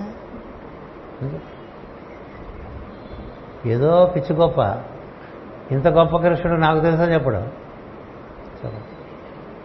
ఇప్పుడు తెలుసునే ఇప్పుడు నాకు తెలిస్తే ఏమిటో పోయేదా తెలియకపోతే ఏమిటో అయిపోయింది కదా. నీకు చెప్పాను కదా నువ్వు చెప్పినట్టు చేయలేదు కదా అని చెప్పాడు అంతే. అందుకనే మనం ఒరిజినల్గా చదువుకుంటే మనకి బాగా వాళ్ళు వీళ్ళు చెప్పింది అక్కర్లే అలా ఉంటాడు కృష్ణుడు. మరి పాండవులంతా ఉపపాండవులందరూ వెళ్ళిపోయారు. ఆ పరీక్షతను బతికించాడు. ఎంత బాగా బతికించాడు. బ్రహ్మాస్త్రానికి అడ్డుపడగలిగాట అంటే మరి ఎంతకన్నా గొప్ప విషయం. అశ్వత్థామ అస్త్రప్రయోగానికి ఏం నిలబడదు ఇంకా. దాన్ని గురి చేసే అస్త్రం వదులుతాడు బ్రహ్మాస్త్రాన్ని నిర్జించడం అనేటువంటి అయ్యే పని కాదు. ఈయన చక్రం అడ్డం వేసేస్తాడు. అర్జునుడు బ్రహ్మాస్త్రం వేస్తాడు ఆ బ్రహ్మాస్త్రం ఈ బ్రహ్మాస్త్రం కొట్టుకుంటూ ఉంటాయి మనకి మాయాబజార్లో కొట్టుకుంటూ ఉంటుంది ఆ కొట్టుకోవటం ఎప్పుడు ఎడతెరపలేక కొట్టుకుంటాయి ఎందుకంటే ఇది వదలదు అది వదలదు. ఇదిలా ఉండగా కృష్ణుడు ఉత్తర గర్భంలో ఉండేటట్టు పరీక్షిత చుట్టూ అది కావాలి. నీకు బ్రహ్మాస్త్రాలు పాశుపతాస్త్రాలు కాదు కావాల్సింది సుదర్శనం. అంతే. దాని చుట్టూ ఏర్పడిపోయిందండి.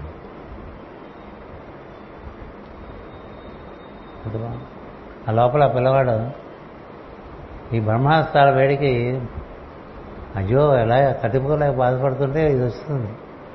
ఈ సుదర్శనం వచ్చేసరికి చల్లదనం. ఎంతో ఆనందంగానూ ఆహ్లాదంగానూ హాయిగా ఉంటాడు. కాంతివంతంగా ఉంటుంది. అది చల్లని కాంతి. మెరుగు చల్లని కాంతి. వేడి కాదు. ఆకాశంలో వెళుతున్న కొద్దీ శీతలే అని చల్లని కాంతి. కాంతి చల్లదనం. ఎంత ఎక్కువ కాంతి ఉంటే అంత వేడిగా ఉండదు. అది సూర్యుడి దగ్గరికి వెళ్తే అలా ఉంటుంది. ఈ చైతన్యం ఉందే ఎంత కాంతి నీరు దర్శనం అవుతుంటే అంత చల్లదనం నీళ్ళు ఏర్పడిపోతూ ఉంటుంది. ఎంత చల్లదనమో ఎంత కాంతో ఆ పిల్లవాడికి లోపల మహదానందం కలుగుతుంది. కలిగి అందులోంచి బయటకు వచ్చిన దగ్గర నుంచి దానికోసం వెతుక్కోవటమే అయిపోతుంది పరీక్ష ఆ కాంతి దర్శనం కోసమే అలా వెతుక్కుంటూ ఉంటాడు ఎప్పుడు. పరీక్షగా దాన్నే చూస్తుండడం వల్ల ఆయనకు పరీక్షతోనే బిరుదు ఇచ్చారు అలాంటి కృష్ణుడు అంటే దేని నీకు దేని నుంచి రక్షించలేడు? నిన్ను దేని నుంచి రక్షించలేడు కృష్ణుడు?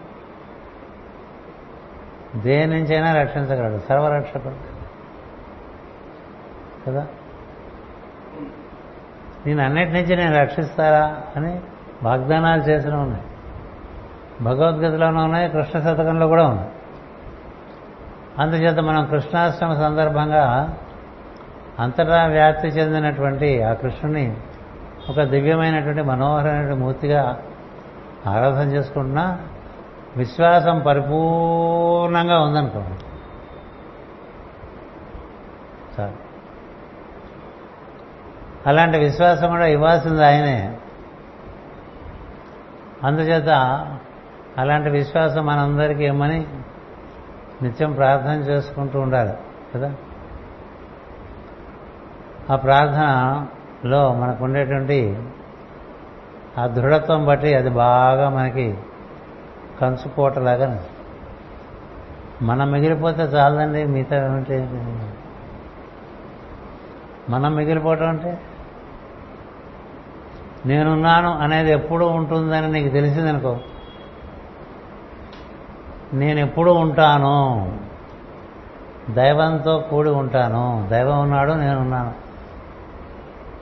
ఇది శాశ్వతం. నా చుట్టూ ఉన్నవి మారుతూ ఉంటాయి. నేను ఉంటాను నీవు ఉంటే నీకు ఇంకేంటి నష్టం?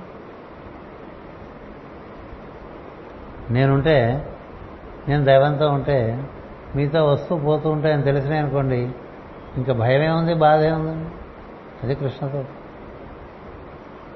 అలాంటి తత్వంలోకి మనం పట్టుకెళ్తాడు. కృష్ణ కథలు బాగా తెలియాలంటే కృష్ణ భక్తులు బాగా చదువుకోవాలి. అందుకని మీరు ఎన్ని వీరుంటే అంత చదువుకోండి.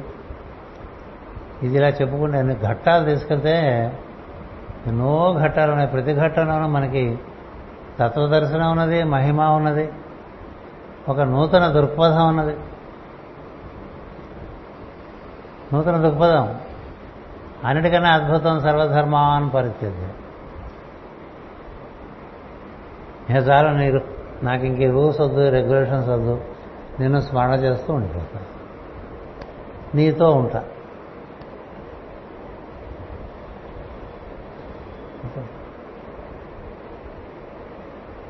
నన్ను నీతో ఉండని అది కూడా చెప్పాలి. ఆయన ఉండనిస్తేనే ఉండగలం నన్ను నీతో ఉండని నీతో ఉండేట్టుగా చూడు నన్ను ఎప్పుడూ వదిలేయక.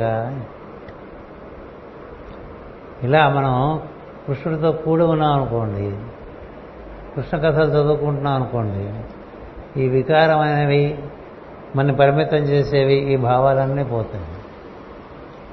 అంచేత ఈ ప్లవనామ సంవత్సరం ఇతర భావాల కన్నా ఈ భావం బాగా పెంచుకోండి. ఎందుకంటే కృష్ణ భావం ఉన్న తత్వం ఉన్న ఒకటే. తత్వం కృష్ణ చైతన్యం అంటే విశ్వ చైతన్యమే కృష్ణ చైతన్యం. అలాంటి చైతన్యంలో మనకి ఎంత మన స్ఫూర్తి ఉంటే అంత ప్రవేశించవచ్చు. అది నిర్వర్తించుకుంటూ ఉందాం. అటుపైన కర్తవ్యంలో భాగంగా ఈ పుస్తకాలు. ఇది ఒక అనంత యజ్ఞంగా సాగుతోంది మన దగ్గర. ఎంతోమందికి ఎన్నో రకాలుగా స్ఫూర్తి కలుగుతున్నది. వారు ఆ స్ఫూర్తిలోంచి వ్యవస్థని కొన్ని సంకలనం చేస్తారు. ఎవరు చెప్పినా పాత విషయాలే మళ్ళీ మళ్ళీ చెప్పుకుంటూ ఉంటాం. కొత్త జ్ఞానం ఉంటే ఉండదు. కాకపోతే చెప్పిన విషయం కొత్తగా ఉంటుంది కొత్త బుక్కుగా ఉంటుంది కొత్త వాక్యాలుగా ఉంటాయి. అందుకని కొత్త రుచి మనకి లభిస్తుంది. అందుకని మాస్టర్ గారు భాగవతంలో రాసిన కొన్ని సూక్తులు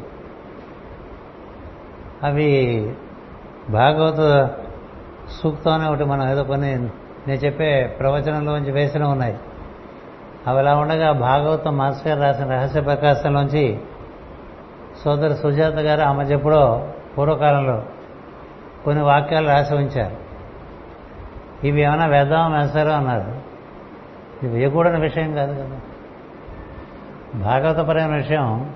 ఇది వేయకూడని విషయం ఎందుకు అవుతుంది? ఒకటి మాస్టర్ రాసేది. ఎలాగో బాగుంటాయి. రెండు నేను చెప్పాను తిరుపతి బుక్ ట్రస్ట్ అనేటువంటి మన సంస్థ ఉందమ్మా. వారి యొక్క అనుమతి తీసుకుని వారు ఒప్పుకుంటే దీన్ని పబ్లిష్ చేయండి అని అంటే ఆ విధంగా కులపతి బుక్ ట్రస్ట్లో సుజాత గారు రాసినటువంటి సుజాత గారు రాసినవి కాదు సంకలనం చేసినటువంటి ఆ వాక్యాలన్నీ ఇందులో పొందుపరిచారు. ఇవి బాగున్నాయి వాక్యం మాటి మాటికి చూసుకుంటూ ఉండవచ్చు. చూసుకుంటూ ఉంటే బాగుంది ఇవన్నీ ఏంటంటే ఒకసారి చూసి పక్కన పడేసే విషయాలు కాదు. మళ్ళీ మళ్ళీ చూసుకోవడానికి అందుబాటులో ఉండాలి. అల్మార్లో పెట్టేసామనుకోండి ఉన్నట్టు మనకే గుర్తుండదు.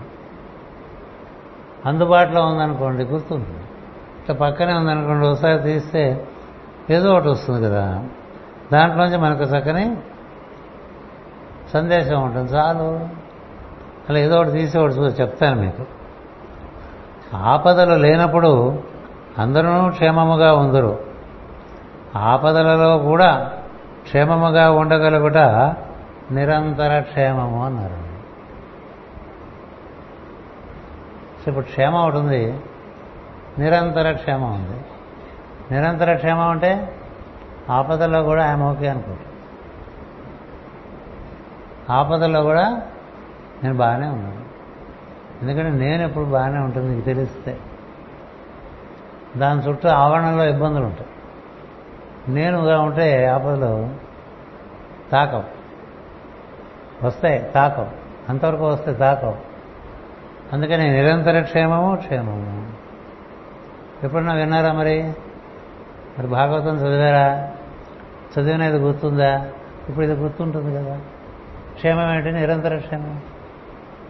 మరి దీనివల్ల ప్రయోజనం నెరవేరింది కదా. అలాగే మనకి ఈ వాక్యాలు చక్కని వికాసం కలిగిస్తూ ఉంటాయి.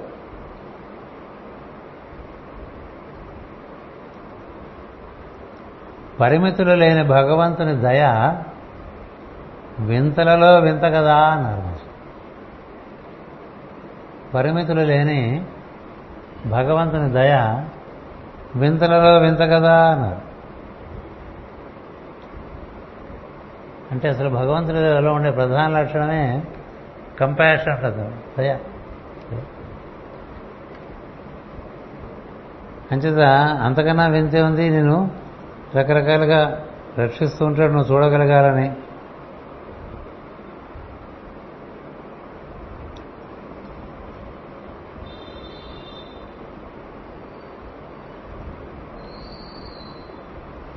మనకు తెలిసినదే బలమైన సో తెలియనిదేదో దెబ్బ కొట్టడం. మనకు తెలిసినదే బలమైన సో తెలియనిదేదో దెబ్బ కొట్టడం. తెలియని దాని కూడా కూడా గౌరవభావం ఉండవలను. మనకి తెలిసిందే అంతా అనుకోకూడదు. మనకి తెలిసింది తెలియంది కలిపి మొత్తం దైవం. అది అసలు ఉపనిషత్తు వాక్యం. నీకు సత్యం అనుకున్నది నువ్వు సత్యం కాదనుకున్నది రెండు కలిపి సత్యం అని చెప్పి. అంచేత నీకు తెలిసిందే సత్యం అనుకోబోక నీకు తెలియంది కూడా సత్యమే అయి ఉన్నది. అందుకని తెలిసి తెలియంది రెండు కలుపుకొని దాని ఎందు కూడా గౌరవభావంగా ఉంటే నువ్వు బలంగా ఉంటావు అన్నటువంటి ఒక వాక్యం. ఇలాంటి వాక్యాలు మనకి ఇందులో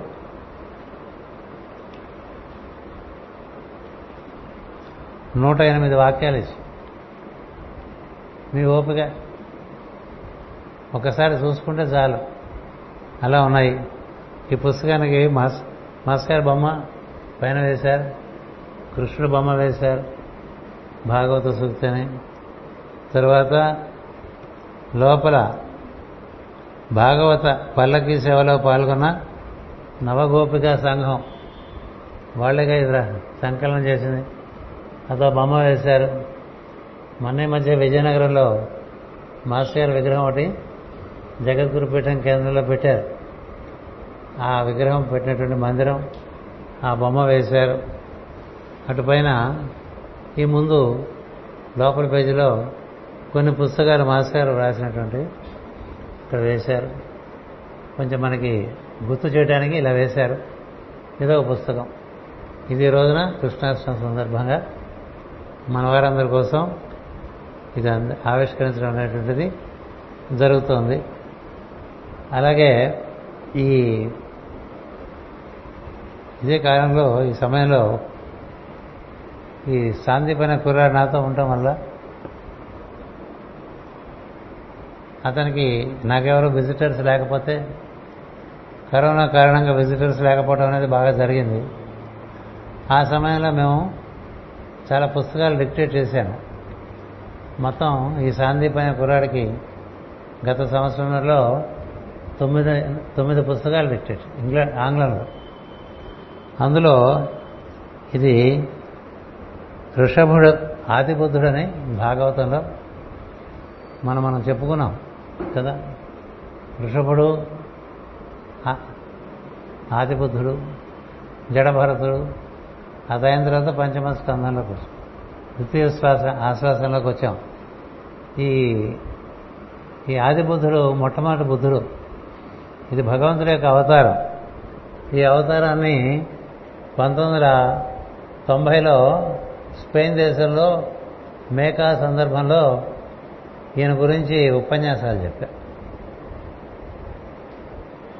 అక్కడ ఏం చెప్పినా వాళ్ళు అన్ని రికార్డ్ చేసి జాగ్రత్తగా పెట్టుకుని ఎప్పుడో తీసి ఇది ఏమన్నా బాగు చేసి మాకు ఇస్తావా? పుస్తకంగా అని అడుగుతూ ఉంటారు.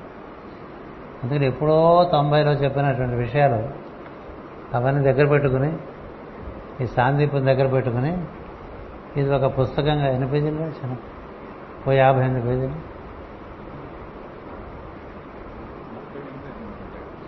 ఏదో కొన్ని పేజీలు అనుకోండి. క్లుప్ క్లుప్తంగా ఎందుకంటే చెప్పింది చెప్పినట్టుగా రాస్తే చాలా విస్తారంగా అందులో ఉండేటువంటి సూత్రాలన్నీ తీసి ఒక పద్ధతిగా పెట్టి ఇది ఒక పుస్తకంగా దీన్ని ఏర్పాటు చేశాం. ఇప్పుడు మన వారంతా కూడా చిన్న చిన్నతరం అంటే మన తర్వాత తరం వాళ్ళకి తెలుగు అంత బాగా చదువుకోలేదు. ఇంగ్లీష్ బాగా చదువుకుంటారు.